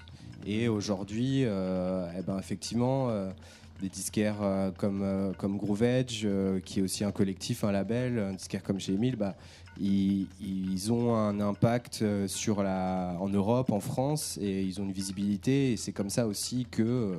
peut-être, et j'espère, la musique se diffuse. Bah, je ne sais pas si ça pérennise grand-chose, mais en tout cas, ça fait des liens entre des scènes et ça aide aussi à les fabriquer, je pense. Il y a d'un côté la fabrication du disque, de l'autre, juste de créer des moments où les DJ peuvent un peu se perfectionner. On sait que dans les scènes un peu plus petites où les gens échangent beaucoup, il y a quand même en général des forces vives qui en sortent parce que justement, il y a une énergie qui est générée et qui est excitante. Il y a plein d'exemples de petites villes, même françaises, où il y a 10 gars qui s'énervent depuis des années. En fait, ils sont bien plus forts que toutes ces têtes d'affiche. Et c'est aussi ce que vous faites en sortant. Enfin, ça prouve qu'il y a une demande, je pense. Il y a besoin de... Enfin, dans la clientèle, dans le public, comme dans ce qui seront les professionnels de la musique de demain. Vous proposez d'autres fêtes. On parle de liberté, mais il y a aussi toute cette idée de proposition pour faire peut-être bouger des choses aussi. Faire jouer des artistes inconnus, les emmener dans les grandes salles pour qu'on puisse enfin trouver leur valeur en fait. Le disquaire, il est aussi un petit peu entre tout ça, rassurer des gens. On croise des artistes qui sont doués et qui font ça depuis des années mais qui sont planqués, qui connaissent pas du tout ce milieu-là ni personne. Là, c'est un lieu de rencontre quoi, qui est à mon sens aussi important au minimum que celui de la nuit, qui est celui de la fête où c'est plus une représentation. Très bien. Mais un des autres encore outils, bien entendu, c'est la partie média qui est aujourd'hui permet donc cette diffusion. On a vu apparaître. Alors aujourd'hui, justement, en comparaison. Il y a un retour en arrière par rapport, retour sur le vinyle, etc. Mais pour le coup, cette musique, elle est beaucoup diffusée de manière digitale justement et sur Internet, enfin comme tout. Mais au final, il y a plein de médias qui sont créés, et notamment toute cette vague de web radio. À Lyon, on a donc Lille, il y a Reims à Paris, la station aussi qui a maintenant sa propre. Web radio, mais il y a aussi, et donc on va en parler avec Quentin de la Chinerie, justement ces groupes, donc ces communautés qui se créent et qui échangent entre elles et qui diffusent sans médias justement toutes ces musiques. Donc peut-être que Quentin, tu peux un peu nous parler de ça, parce qu'au final, tu vas nous expliquer ce qui s'est passé dans ce groupe, mais tout ça a découlé, ce qui en a découlé, c'est des sorties sur des labels, des découvertes de producteurs, etc. Ouais, je pense qu'à l'origine de ce projet-là, au final, on retrouve la ville de Lyon, parce que moi, je viens pas du tout de ce milieu-là à la base. J'ai grandi en banlieue, j'ai grandi à Rieux, en banlieue lyonnaise, pour ceux qui connaissent. Et moi, j'ai grandi avec la musique rap et la musique funk. Et je viens pas du tout de la musique électronique. Et en fait, j'ai découvert cette musique quand j'ai commencé à aller à la fac. Donc il y a de ça peut-être 6 ans, j'ai commencé pour la première fois à entendre parler de Deep House, de Techno, alors que je ne connaissais pas du tout ça. Et c'est justement la ville qui m'a peut-être sociabilisé avec ces musiques-là, qui m'a appris quelque chose. Et en fait, mon projet, il part de là parce que, avec mon pote, qui s'appelle G-Boy, qui est mon associé aujourd'hui. En fait, on a commencé à se réunir autour du hip-hop, et petit à petit, on a découvert les musiques électroniques, on s'est mis notamment à la house. Mais sauf que dans notre espace de socialisation et nos potes de banlieue, personne n'écoutait ça. Et on a décidé de créer un groupe Facebook pour rencontrer des gens, se faire des potes et essayer de kiffer la vibe tous ensemble. Et du coup, notre projet est né de cette histoire-là. donc peut-être de notre rencontre dans la ville de Lyon qui a créé un peu ce processus. Et on a créé ce groupe Facebook sans aucune autre ambition de rencontrer d'autres personnes. Et petit à petit, voilà, les gens sont venus sur ce groupe, ont commencé à créer une vraie communauté. Et à partir de là, on a fait d'autres choses et on a créé notre label, comme tu disais, on vend des disques et on a créé aussi notre festival. Et ouais, je pense que nos groupes aujourd'hui, ils font le pont entre des producteurs de culture à haute valeur ajoutée, comme peuvent être Métaphore Collectif, Positive Education, etc. Et un public un peu plus large qui n'a pas forcément accès à cette culture de base, mais qui a accès à Facebook et qui, par le fruit du hasard, découvre nos groupes Facebook. Et je pense qu'on fait le pont entre ça et qu'on diffuse un petit peu une culture auquel ils n'ont pas accès à la base. Et justement, vous l'avez aussi beaucoup animé, ce groupe, puisque il y a les producteurs D, justement, et d'ailleurs on est sorti, si je dis pas de bêtises, la première sortie de Souli.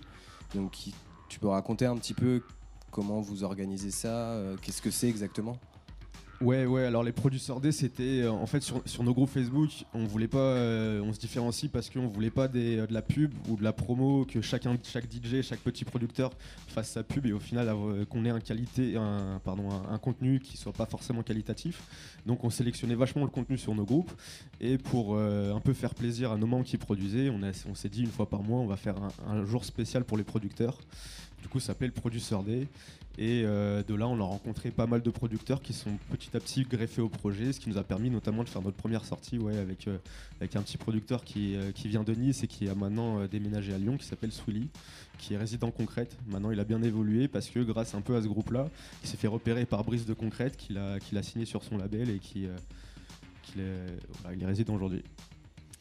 On va continuer du coup peut-être sur un petit focus sur la scène lyonnaise et parce qu'effectivement c'est vrai que j'en ai pas parlé au début, on parle quand même d'une niche et même dans toutes les scènes en France, mais voilà, on parle de quelque chose de spécifique. Même à Lyon, je pense qu'on parle d'une scène en particulier, on parle pas non plus de tout, mais l'idée un petit peu c'est de comprendre, comme je disais, ces mécanismes qui s'appliquent, je pense, un peu à toutes les scènes, mais peut-être parler de Lyon et notamment de spécificité. Est-ce que vous pensez que Lyon a peut-être un son ou une attitude particulière? Est-ce que vous pourrez qualifier, définir la scène lyonnaise? Et d'ailleurs, vous, après, si vous le souhaitez. Moi, je peux pas faire un panorama large et exhaustif parce que ça fait pas énormément de temps que je suis dans le milieu, peut-être que Quentin est là depuis plus longtemps que moi, mais je pense que ce qui caractérise la scène lyonnaise, c'est un peu le côté, je dirais qu'il y a une attitude un peu punk, un peu en mode j'en ai un peu rien à foutre des codes classiques, qui a un petit peu ce côté-là, et aussi je pense que vu le fait que c'est une petite ville, que tout le monde se connaît, tout le monde joue de tout et n'est fermé à rien du tout, et voilà, je pense que ce qui caractérise un petit peu la scène lyonnaise, c'est son éclectisme et son côté un petit peu, cette attitude un petit peu punk qui sort un peu des cadres conventionnels. Voilà. Ouais, je pense que c'est vrai que la scène n'est pas si grande en fait, et qu'il y a peut-être 20-30 crews majeurs hyper actifs, après il y a tous les degrés, mais et que se connaissant pas mal, on s'entend jouer, on s'influence tous les uns les autres. Et que du coup dans un second temps un son va finir par exister, mais là c'est quand même une scène assez jeune, on est 21e siècle, on a des influences majeures de tout ce qui s'est passé dans le monde depuis toujours, ça fait pas non plus beaucoup de générations que c'est le cas, du coup peut-être qu'il y a une texture, un son qui va finir par se développer, mais là c'est encore un petit peu jeune et frais. C'est peut-être aussi ce qui fait que sa spécificité, c'est justement qu'elle soit variée, son éclectisme, qu'elle soit éclectique. Après c'est vrai que on est dans une évolution de la musique électronique aujourd'hui, on passe je pense un espèce de cap et que justement il y a toutes ces choses qui viennent de partout et tout le monde est influencé un peu par plein de choses et essaye de créer quelque chose peut-être de nouveau, un nouveau son. Et c'est peut-être un nouveau son, ça existera. Je pense que les grands genres de musique, ils ont existé quand il y avait des nouveaux instruments ou enfin tu vois des inventions en termes de sonorisation, on va savoir. Là, il nous faudrait commence à savoir coder des logiciels, tu vois, pour fabriquer un séquenceur ou un synthétiseur. C'est peut-être là qu'on va avoir vraiment un changement ou quelque chose d'ancré dans la scène lyonnaise. D'ailleurs, en parlant de ça, on pourrait peut-être parler un petit peu du hackathon justement que vous organisez, et notamment avec, tu vas parler de ces trois thématiques qui seront abordées, et notamment la diffusion de la musique et comment sera le futur de la diffusion de la musique.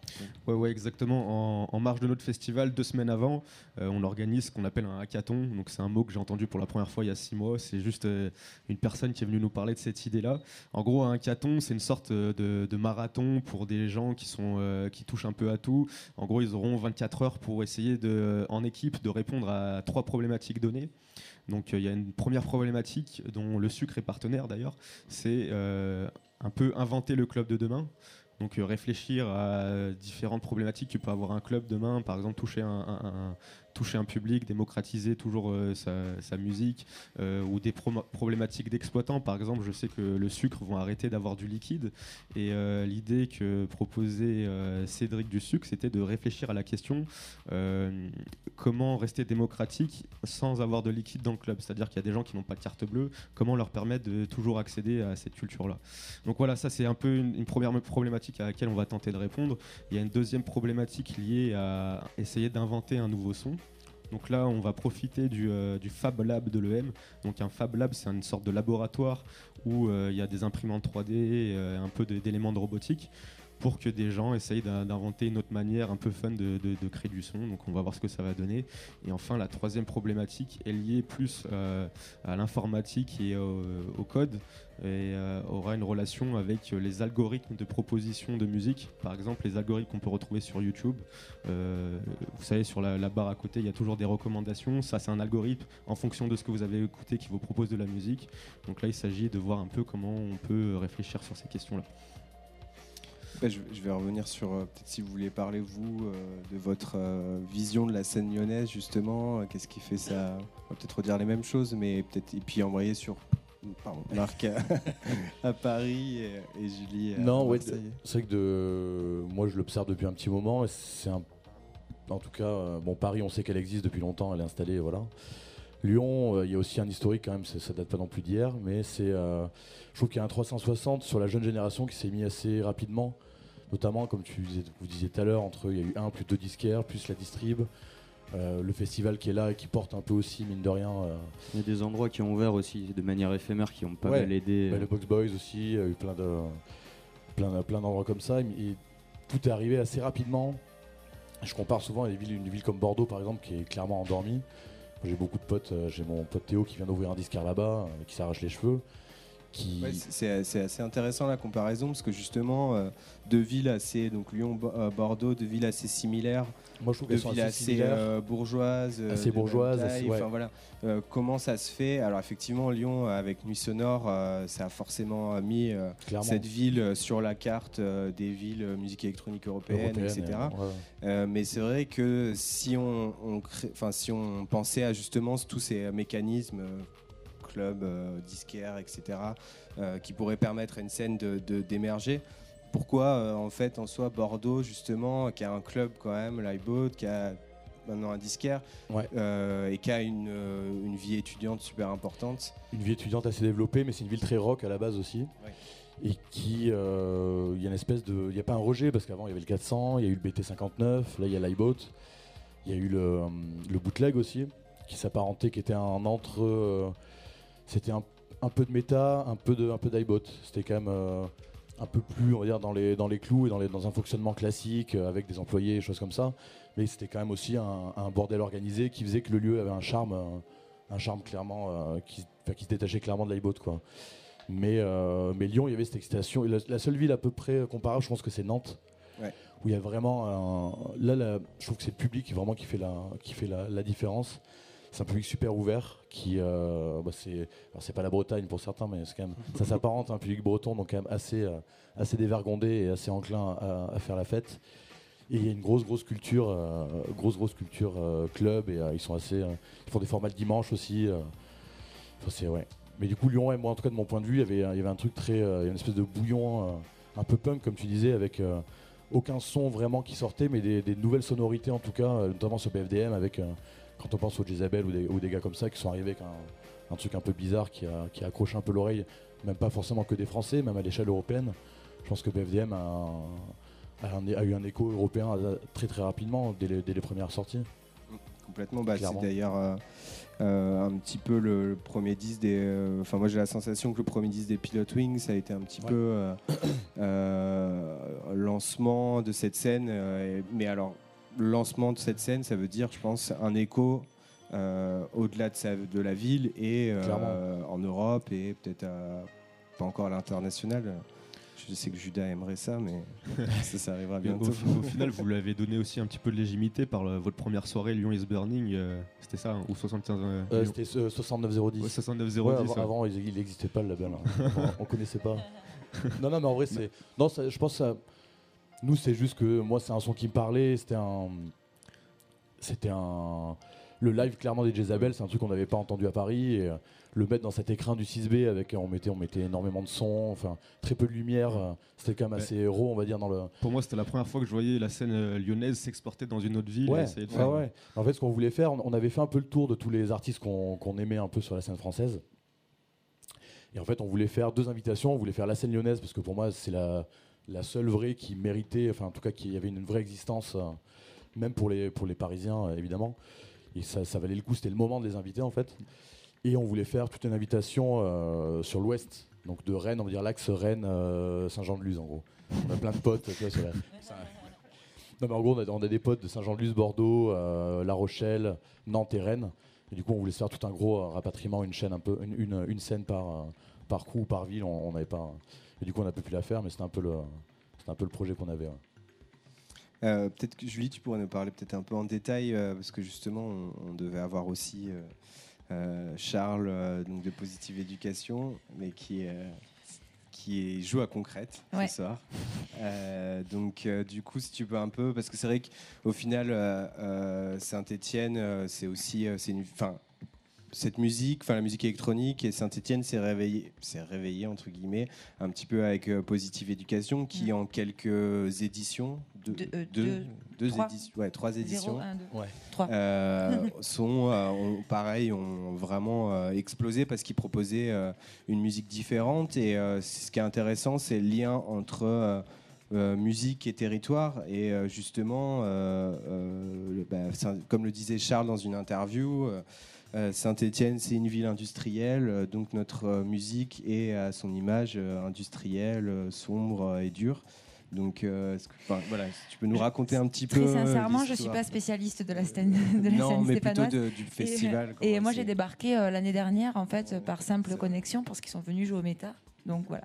Mais Charles devait me faire un topo pour que je le représente, s'il a oublié de le faire. Du coup. Mais c'est vrai que tu as dit quelque chose d'assez intéressant, c'est qu'au final, on n'est pas. Je parlais tout à l'heure de surconcentration de la culture à Paris, et du coup, c'était un peu toutes ces scènes en réponse à ça. Mais au final, on n'est pas du tout dans un truc. La province versus Paris ou quelque chose comme ça. Ce qui est intéressant, c'est que c'est plutôt une génération qui habitent dans des endroits différents et qui se parlent. Et puis toutes ces scènes, elles sont connectées, elles discutent entre elles, et il y a une solidarité. Ah oui, vraiment. Mais, chaque scène existe. Dans chaque ville, il y a une scène. Ça serait bête de croire qu'il n'y a qu'à Paris et qu'après, on s'en inspire. Dans chaque ville, à chaque ville, sa scène et avec sa spécificité. Mais c'est vrai que, non, pas de concurrence, un vrai dialogue. Moi, je me souviens, il y a encore 2 ans, j'allais dîner chez Marco pour lui demander des conseils sur l'ouverture d'un lieu et sur la façon de gérer une association, un collectif. Je sais que moi, en tout cas, personnellement, je ressens vraiment ce lien dans toute la France, plusieurs crews, quoi, dans des villes différentes, qui fait qu'il y a un vrai dialogue, une vraie entraide, et quelque chose finalement qui devient global à l'échelle nationale et qui est plus uniquement centralisé sur Paris, et qui existe autant, aussi fort à Marseille qu'à Saint-Étienne, qu'à Paris, qu'à Lyon ou qu'ailleurs. Écoutez, si vous jamais on est un peu en avance, mais si jamais vous avez des questions, si vous voulez qu'on échange avec le public.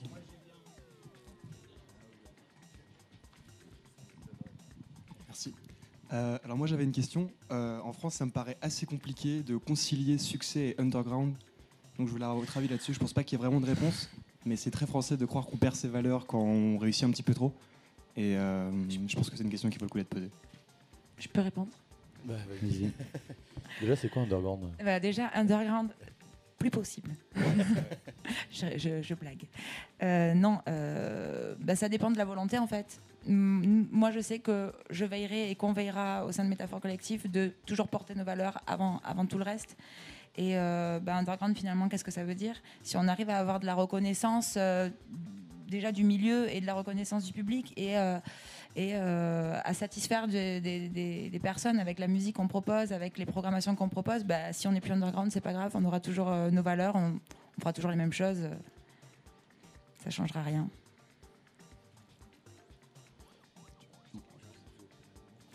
Non, moi je pense qu'il faut, en fait c'est une question de comment tu arrives à faire, à conserver ton propos un peu initial et comment tu arrives à durer dans les années sans, déjà en étant fidèle à toi-même.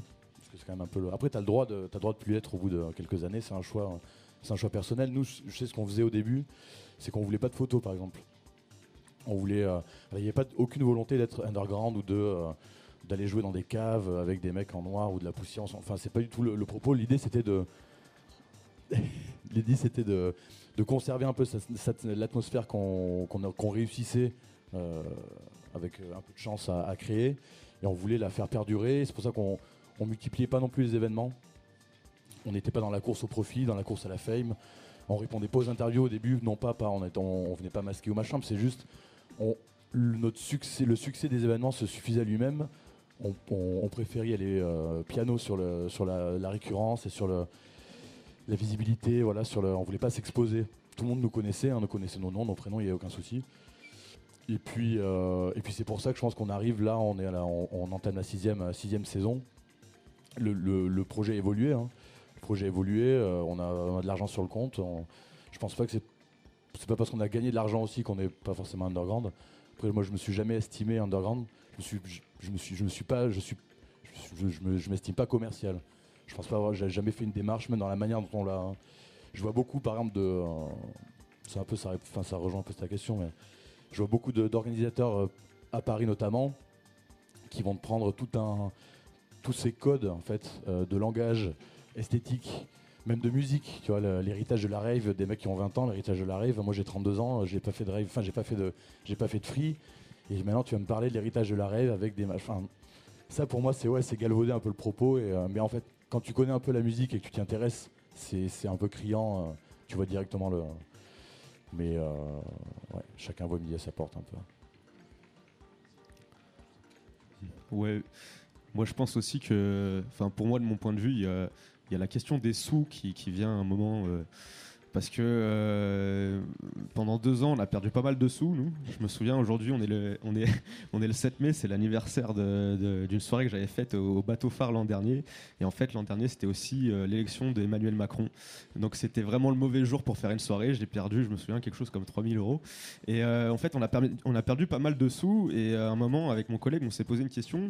Pour continuer ce qu'on fait, pour pouvoir continuer à presser des disques, etc., est-ce qu'on ferait pas 1 ou 2 soirées, peut-être sous un autre nom, mais en mode un peu commercial, pour faire des sous, pour faire rentrer des sous dans les caisses, pour juste pouvoir continuer à faire ce qu'on fait à côté, donc vendre des disques et peut-être un peu faire des soirées avec des artistes moins connus, avec moins de monde, et voilà. Donc ouais. Peut-être cette question aussi un moment du financement qui intervient dans le truc. C'est peut-être trouver une question d'équilibre et de balance entre justement des moments où on peut générer de l'argent pour pouvoir financer des projets dans lesquels on sera intransigeant sur la qualité. Donc aujourd'hui, c'est un peu les enjeux, je pense, de tout le monde de trouver cette question de balance. Oui, puis il y a y a aussi le fait que ce soit lucratif ou pas, enfin, c'est ce qu'il disait, mais nous en tout cas je sais qu'on n'a jamais été en recherche de s'en mettre plein les poches. Tout l'argent qui rentre dans l'association sert à financer l'association en fait, et je pense que en continuant sur ce fonctionnement là et en gardant en tête aussi les valeurs qu'on veut défendre, c'est même plus une question qu'on doit se poser en fait, l'underground ou pas l'underground. Bah, certains d'entre vous me connaissent peut-être. Moi, je m'appelle Cyril Bonin, je suis le directeur du Transborder, et puis je vois toutes vos histoires avec beaucoup de bienveillance, puisque j'ai vécu les années 90, donc les débuts, oui, les débuts de la techno, en ayant eu un peu les mêmes parcours que vous, c'est-à-dire des aventures collectives, la prise en main de lieux qui n'étaient pas forcément destinés à la musique qu'on défendait. On a fait des labels, on a fait de la distrib. Certains des artistes dont j'ai produit économiquement les premiers disques sont devenus aujourd'hui des artistes majeurs de la scène électronique. Quand je dis majeurs, dans le sens où ils font du monde, ils génèrent du business, ils ont même, j'allais dire, une petite notoriété. Et alors la question que moi je voulais vous poser, c'est: est-ce que vous avez l'impression que vos aventures collectives, tout ce que vous êtes en train de mettre en œuvre, c'est dur et vous allez tenir le choc ? Ou à l'inverse, vous vivez ça avec une forme de facilité et que vous n'êtes pas prêt de lâcher l'affaire ? Parce que ce que je vous conseille, c'est évidemment de ne pas lâcher l'affaire, hein, parce que, enfin, je vais être assez succinct. Moi, j'ai tout vécu. Je suis allé en garde à vue, j'ai fait 2 fois faillite, j'ai divorcé, enfin, tout a merdé, on va dire. Sauf que ça n'a pas tant merdé que ça, puisque je suis aussi directeur de Transborder, etc. On a développé quand même plein de trucs collectivement. D'ailleurs, ma génération de vieux, là, on s'entend encore tous super bien, et on malgré toutes les petites embrouilles qu'on a pu avoir, hein, l'underground contre le succès, etc., on a connu ça par cœur. Et en tout cas, moi, je regarde toutes vos aventures collectives avec un œil bienveillant, et vraiment, enfin, je vous défendrai tout le temps, quoi. Voilà. Merci. Et donc, ma question, c'est: est-ce que vous pensez que vous allez tenir le choc ? Parce qu'il faut le tenir, quoi. Hein, c'est pas simple. Oui, bien sûr. Hein. Moi, je me posais la question encore hier soir, en m'endormant. Est-ce que je vais tenir le choc ? Et j'en parlais ce matin à Judas, voilà. Ouais, mais bien sûr que c'est dur. C'est de plus en plus dur. Plus on sort de l'ombre, plus c'est dur. Ah ouais, bien sûr. Bah moi, ça fait 7 ans et demi que je fais ça. J'ai déjà liquidé une boîte. Il y a 2 clubs qui ont fermé. Je me suis embrouillé avec mon ancien associé. Ouais, c'est des classiques, ça. Ouais. Après, donc, vos disques sont mortels. Enfin, vous en rendez pas encore compte vraiment, mais enfin, c'est vraiment des super disques. Vous représentez parfaitement l'époque. Vous avez vos crews, vos générations. Vos followers, vos fans, etc. Ça, moi, j'hallucine avec ça, tu vois. Alors que nous, on n'a pas du tout vécu ça. C'était bordélique, quoi. Voilà. Et par contre, on avait d'un seul coup 2000, 3000, 4000 personnes qui venaient dans nos trucs qu'on connaissait à peine, tu vois. On se doutait un peu qu'il y avait quelque chose, mais... Et moi, je vous tire mon chapeau, parce que c'est pas une évidence, quoi, tu vois. Enfin, en plus, je vois bien... La question du fric, je vois ça par cœur, quoi. Vous devez quand même bien galérer. Bon, après, on est là, nous aussi, maintenant, qui avons des choses un peu... officiel, entre guillemets, pour vous soutenir à fond, quoi. C'est gentil. Mais c'est vrai que souvent, pour la question de l'argent et un peu de la survie, on est obligé de multiplier un peu les projets. Non, mais c'est vrai en plus. Tu vois, moi, je sais que j'ai 3 postes, 3 postes et demi, on va dire, mais c'était obligé à un moment de... Comme en vrai, dans la musique électronique en France, il n'y a pas vraiment d'oseille. Quand tu es dans notre milieu à nous, c'était vraiment sur une... Il n'y a pas d'argent, quoi. Donc tu es obligé un peu de... Moi, je suis aidé à la machine, je fais du booking à côté, j'organise des soirées, je mixe, donc c'est... Voilà, c'est... Du coup, là, ça va. Mais l'argent possible dans la musique, c'est la nuit, en fait. C'est de tenir un endroit, d'organiser des... Ça peut aussi être fêtes. Ta perte. Tu peux gagner beaucoup d'argent comme en perdre beaucoup. Ah ouais, évidemment. Moi, ça reste compliqué. Il n'y a pas 15 000 moyens. Il faut être un peu jouer les couteaux suisses pour avoir différentes activités pour se relever quand l'une est quand même dans une période un peu compliquée. Bah, c'est vrai qu'après, depuis quelques années, au final, il y a eu un changement. Ça fait déjà longtemps, mais... Au final, les artistes qui gagnaient leur vie avec leurs disques et la vente de leur musique, aujourd'hui, c'est plus le cas du tout. C'est-à-dire que sur un artiste qui sort un même 1000 copies en vinyle, et qui, c'est déjà énorme pour nous, alors que c'est juste rien. Voilà, donc c'est vrai qu'il y a pas cette dictature de la nuit, mais il y a ce côté... club où l'argent, c'est là où les artistes se font des cachets, où ils peuvent gagner leur vie, etc. Et donc ils tournent énormément à plus en pouvoir. On a de la chance d'être en France aussi, parce que moi j'ai pas encore divorcé, mais je suis peut-être au bord de ma première faillite. Ce qui nous fait vivre, c'est le statut intermittent du spectacle. Et grâce à ce statut, on est un peu à l'abri tous les mois, et sans se poser des milliards de questions sur comment on va survivre, quoi. Et... Vas-y. Et aussi, pour te répondre, en fait, je crois qu'on n'a même plus le droit de se poser la question si on va tenir le coup ou pas, parce qu'il y a des gens... Moi, j'ai la sensation, vraiment, aujourd'hui, alors je ne sais pas, c'est juste de l'organisation de soirée, un peu plus quand même, mais d'être utile et d'être attendu quelque part.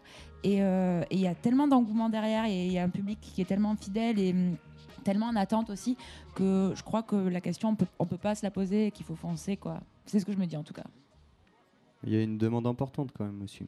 Il y a plein de...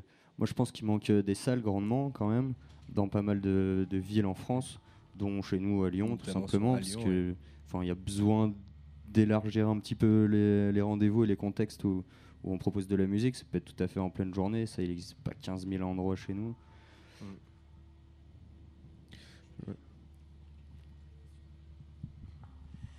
Ouais. Juste pour revenir sur la question de la ville comme laboratoire, on se disait tout à l'heure, certes, aujourd'hui, il n'y a pas que Paris, il y a plein de scènes qui émergent. Après, c'est questionner les critères qui font qu'une ville fait émerger une scène. Moi, depuis quelques années, je suis à Montpellier, par exemple, où Montpellier, il y a une grande scène dans les années début 2000, enfin, fin 90, avec Borealis, avec les Pingouins, enfin, notamment techno. Avant ça, dans les années 80, c'était la scène punk avec OTH et compagnie. Et depuis 15-20 ans, je pense qu'il y a quasiment pas de scène pour moi dans cette ville, ou une petite scène noise avec les Marvin, mais pas grand-chose. Et ça tient aussi au fait que ce n'est pas une ville qui a un passé industriel, donc il n'y a pas de lieu à réhabiliter, il n'y a pas de friche, il n'y a pas de hangar, parce qu'il y a zéro. Il y a une grosse pression immobilière avec des cages à poules d'étudiants partout, dès qu'il y a un mètre carré qui est dispo. On voit qu'à Paris, tout le visage de la nuit a changé parce que enfin, le Parisien est passé de l'autre côté du périph'. Les copains de Mu à la machine, Bel Air au 6B et compagnie. Mais tu vois, si aujourd'hui, les Parisiens n'allaient pas de l'autre côté du périph', la nuit serait morte. Enfin, je me rappelle, moi, au début, quand j'ai commencé à bosser à la Gaîté il y a 7 ans, notre leitmotiv, c'était « La nuit parisienne est morte ». Aujourd'hui, maintenant, c'est « Ça y est, Paris, c'est le nouveau Berlin. Berlin, c'est on s'en fout. ». Voilà, mais tu vois, on dit des choses comme ça parce qu'enfin... il y a un déclic. Mais ce déclic-là, tu vois, c'est un ensemble de paramètres sociaux, économico, géographiques qui sont difficiles à décrypter. Et toi, je me dis, dans cette ville de Montpellier, où moi, je dirige un festival, je monte un lieu de 4000 m² à la fin de l'année, et qui va être à quoi ? À 10 minutes en vélo de la place de la Comédie. Je ne suis pas sûr que les gens fassent ce trajet-là parce qu'ils sont habitués à s'abreuver de Morito dans 25 m². Et je questionne ces critères. Je me dis, dans cette ville, putain, il y a une scène. Pourtant, il y a eu deux scènes. Une scène punk, une scène techno qui est forte. Alors aujourd'hui, oui, on a I Love Techno. Super, dans un parc expo dégueulasse. Et on a ce type de choses. Et qu'est-ce qui fait ce ferment ? Comment ça prend ? Tu vois, Marseille, ça s'est endormi pendant longtemps, mais il y a ce putain de passé industriel. Il y a des docks partout. Il y a des, tu vois, à 20 bornes de Montpellier, tu as 7 qui est minuscule, mais 7... à ces endroits qu'on peut réhabiliter. Donc, il y a les Peterson et compagnie qui s'y mettent, et bof, d'un coup, on le regarde. Et on parle de 4-5 villes qui s'animent un petit peu, mais qu'est-ce qui se passe dans les autres villes, tu vois, moyennes ? Pas grand-chose. Voilà. Qu'est-ce que c'est ces critères en plus qu'il faut pour qu'une scène émerge ? Tu vois, c'est pas simple, je trouve. Bah, c'est ce qu'on disait un peu, parce que c'est vrai que pour le coup, Montpellier... moi, c'est comme ça que c'est là-bas que j'ai découvert la techno en allant au bar live, hein, puisque c'était quand même c'était le plus gros after de France, je crois, un truc comme ça. Donc c'est vrai qu'il y avait, pourtant il y avait tout ce qu'il fallait entre guillemets pour que ça prenne. Et il y a eu un moment, il y a eu quand même, le bar live avait ces DJ qui commençaient, Seb, Nard, tout ça, qui ont une bonne carrière à un moment. Il y en a toujours d'ailleurs qui jouent pas mal, et c'était un peu le souci de Bordeaux, c'est pareil. Enfin voilà. Donc c'est vrai qu'il y a tous ces. Moi, je me suis posé pas mal la question justement sur Lyon, et effectivement, bien sûr que Nuit Sonore a tellement mis la ville sur la carte des musiques électroniques que ça a créé plus, bien sûr, les clubs, les disquaires, enfin bref, je me répète, mais toutes ces successions de choses qui font que ça crée un terreau fertile, et que y a des gens qui se mettent à produire la musique et donc créer une scène. Après, on a plein de contre-exemples, je pense Marseille notamment, et d'autres. Donc il n'y a pas de règles particulières. On n'en a pas parlé, mais les pouvoirs publics, je pense, ont clairement un rôle aussi indirect là-dedans. Mais voilà. C'est aussi la position de la ville, comment on articule la nuit et le jour en fait, comment on arrive à réconcilier le jour avec la nuit, et qu'est-ce que la ville met en œuvre aussi pour cette vie nocturne. Nous, je sais qu'à Marseille, ça a mis très très longtemps à décoller parce que la ville de toute façon n'est pas faite pour la nuit, pas de transport en commun la nuit. les habitants qui n'ont pas, enfin, ça les intéresse pas, quoi, parce que la ville ne met rien en place pour. Et je pense que petit à petit, bah, à partir de 2013, alors ça a été, il y a eu une grande campagne publicitaire sur tout ce qui s'est passé. Il y a eu aussi les plus grands, comme tu dis, les nuits sonores. Bah, vous à Lyon, mais nous, les plus, le cabaret La Toire, qui restait quand même la salle principale de Marseille, bah, qui tire les plus petits en nous ouvrant leurs portes. Et aussi, surtout, je pense, critère, identifier vraiment le besoin du public et essayer au maximum d'y répondre, quoi.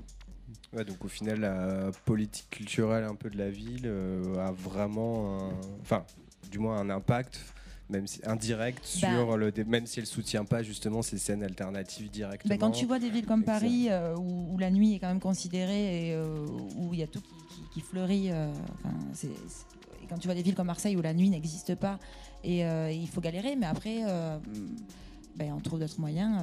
On peut justement se mettre contre cette politique culturelle de la ville et justement créer un propos aussi qui émerge et qui fait que les gens ont envie de te suivre. Et, nous, en tout cas, c'est comme ça que ça s'est passé, quoi.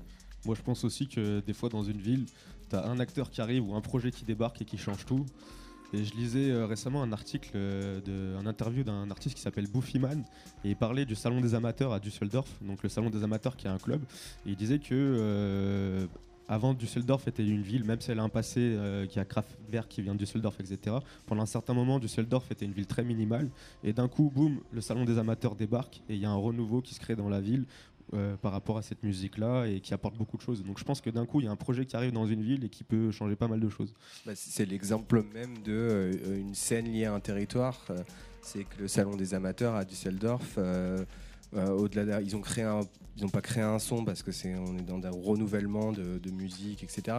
Mais ils ont créé un truc très spécial, un son très très spécifique qui fait que maintenant on sait, on parle du son de Düsseldorf, on parle pas du son des salons amateurs, on parle du son de la ville. Et c'est ce qui existait un petit peu, je pense aussi. Peut-être Cyril, tu nous diras pas. Ce qui existait avant, Cologne avec Compact, Londres, Sheffield, Glasgow. Chacun avait un peu son son. Ouais, je pense qu'il y a tout un tas de paramètres, comme vous dites. Moi, encore une fois, je me permets peut-être un petit conseil, mais je pense qu'il faut, derrière des aventures collectives un peu radicales parfois, derrière de la musique qui n'est pas compréhensible par un public large, derrière des modes de vie qui peuvent parfois être décalés par rapport à une certaine norme, il faut aussi théoriser les propos, il faut expliquer, comme vous dites, que... ça englobe une population très large, ça intéresse la jeunesse, c'est vous qui faites vivre la jeunesse d'aujourd'hui, hein, une petite jeunesse d'aujourd'hui, ou en tout cas une grande jeunesse d'aujourd'hui, qui n'est pas forcément toute la jeunesse de France, mais enfin tout ça est très important. Alors après, à la question des autorités, moi je crains toujours les questions d'autorité au sens large, qu'elles soient politiques ou qu'elles soient... d'ordre de la tranquillité publique, voire même de la répression. Ça, c'est des combats qui sont encore pas gagnés, hein. On voit bien combien aujourd'hui vous ne pouvez pas, pour des histoires de normes, de règles, de lois, ouvrir un lieu tel que vous pourriez ou vous devriez, on devrait pouvoir le faire, et qui serait des lieux qui seront plus pérennes. Moi, je suis hyper inquiet sur la question de l'événementialisation de tout, hein. Il faut faire Nice sonore, il faut faire toujours des machins encore plus gros, encore plus lourds, créer de la com. On n'est pas spécialement des fans, moi je suis pas un fan de com, mais enfin j'en fais 24 heures sur 24 quoi. Je me demande bien à quoi ça sert, mais enfin bon, parce que c'est quand même l'instant présent qui est le mieux. Moi je kiffe l'idée qu'il n'y ait pas de photos, etc. Bon bah, il y en a à Transbo, il y en a toutes les 5 secondes, mais c'est vraiment ça. Donc il faut théoriser et puis surtout jamais lâcher l'affaire, même si vous avez les pires politiques en face de vous, si vous avez les pires répressifs en face de vous, dans une posture un peu intellectuelle, entre guillemets, à terme, les gens peuvent entendre ça. Alors bien sûr, après, il y a la pression économique, hein. Voilà, hein, le cas de Montpellier est clair, hein, c'est des nouveaux quartiers de tous les côtés, il n'y a plus tellement de solutions, il n'existe pas de club, le Rockstore est en pleine ville, mais c'est quand même pas si simple que ça, etc. Donc... tout ça, il faut vous emparer du bordel, hein. Ça c'est une évidence, quitte à y laisser des plumes, quoi. Ça c'est une question de choix de vie, on va dire, quoi. On va terminer sur ça. Merci à tous. Merci.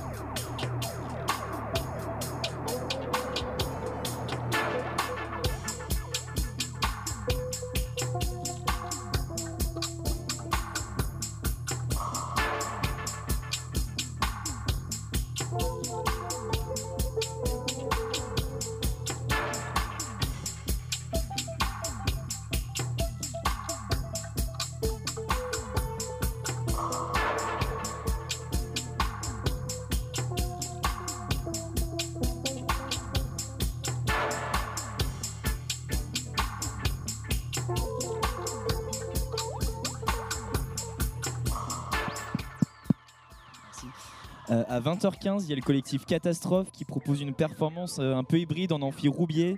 C'est juste là-haut, ils vont manger des peurs en direct et transformer ça en énergie, en imagination. Donc voilà, vous êtes tous les bienvenus, c'est gratuit, en accès libre. Merci.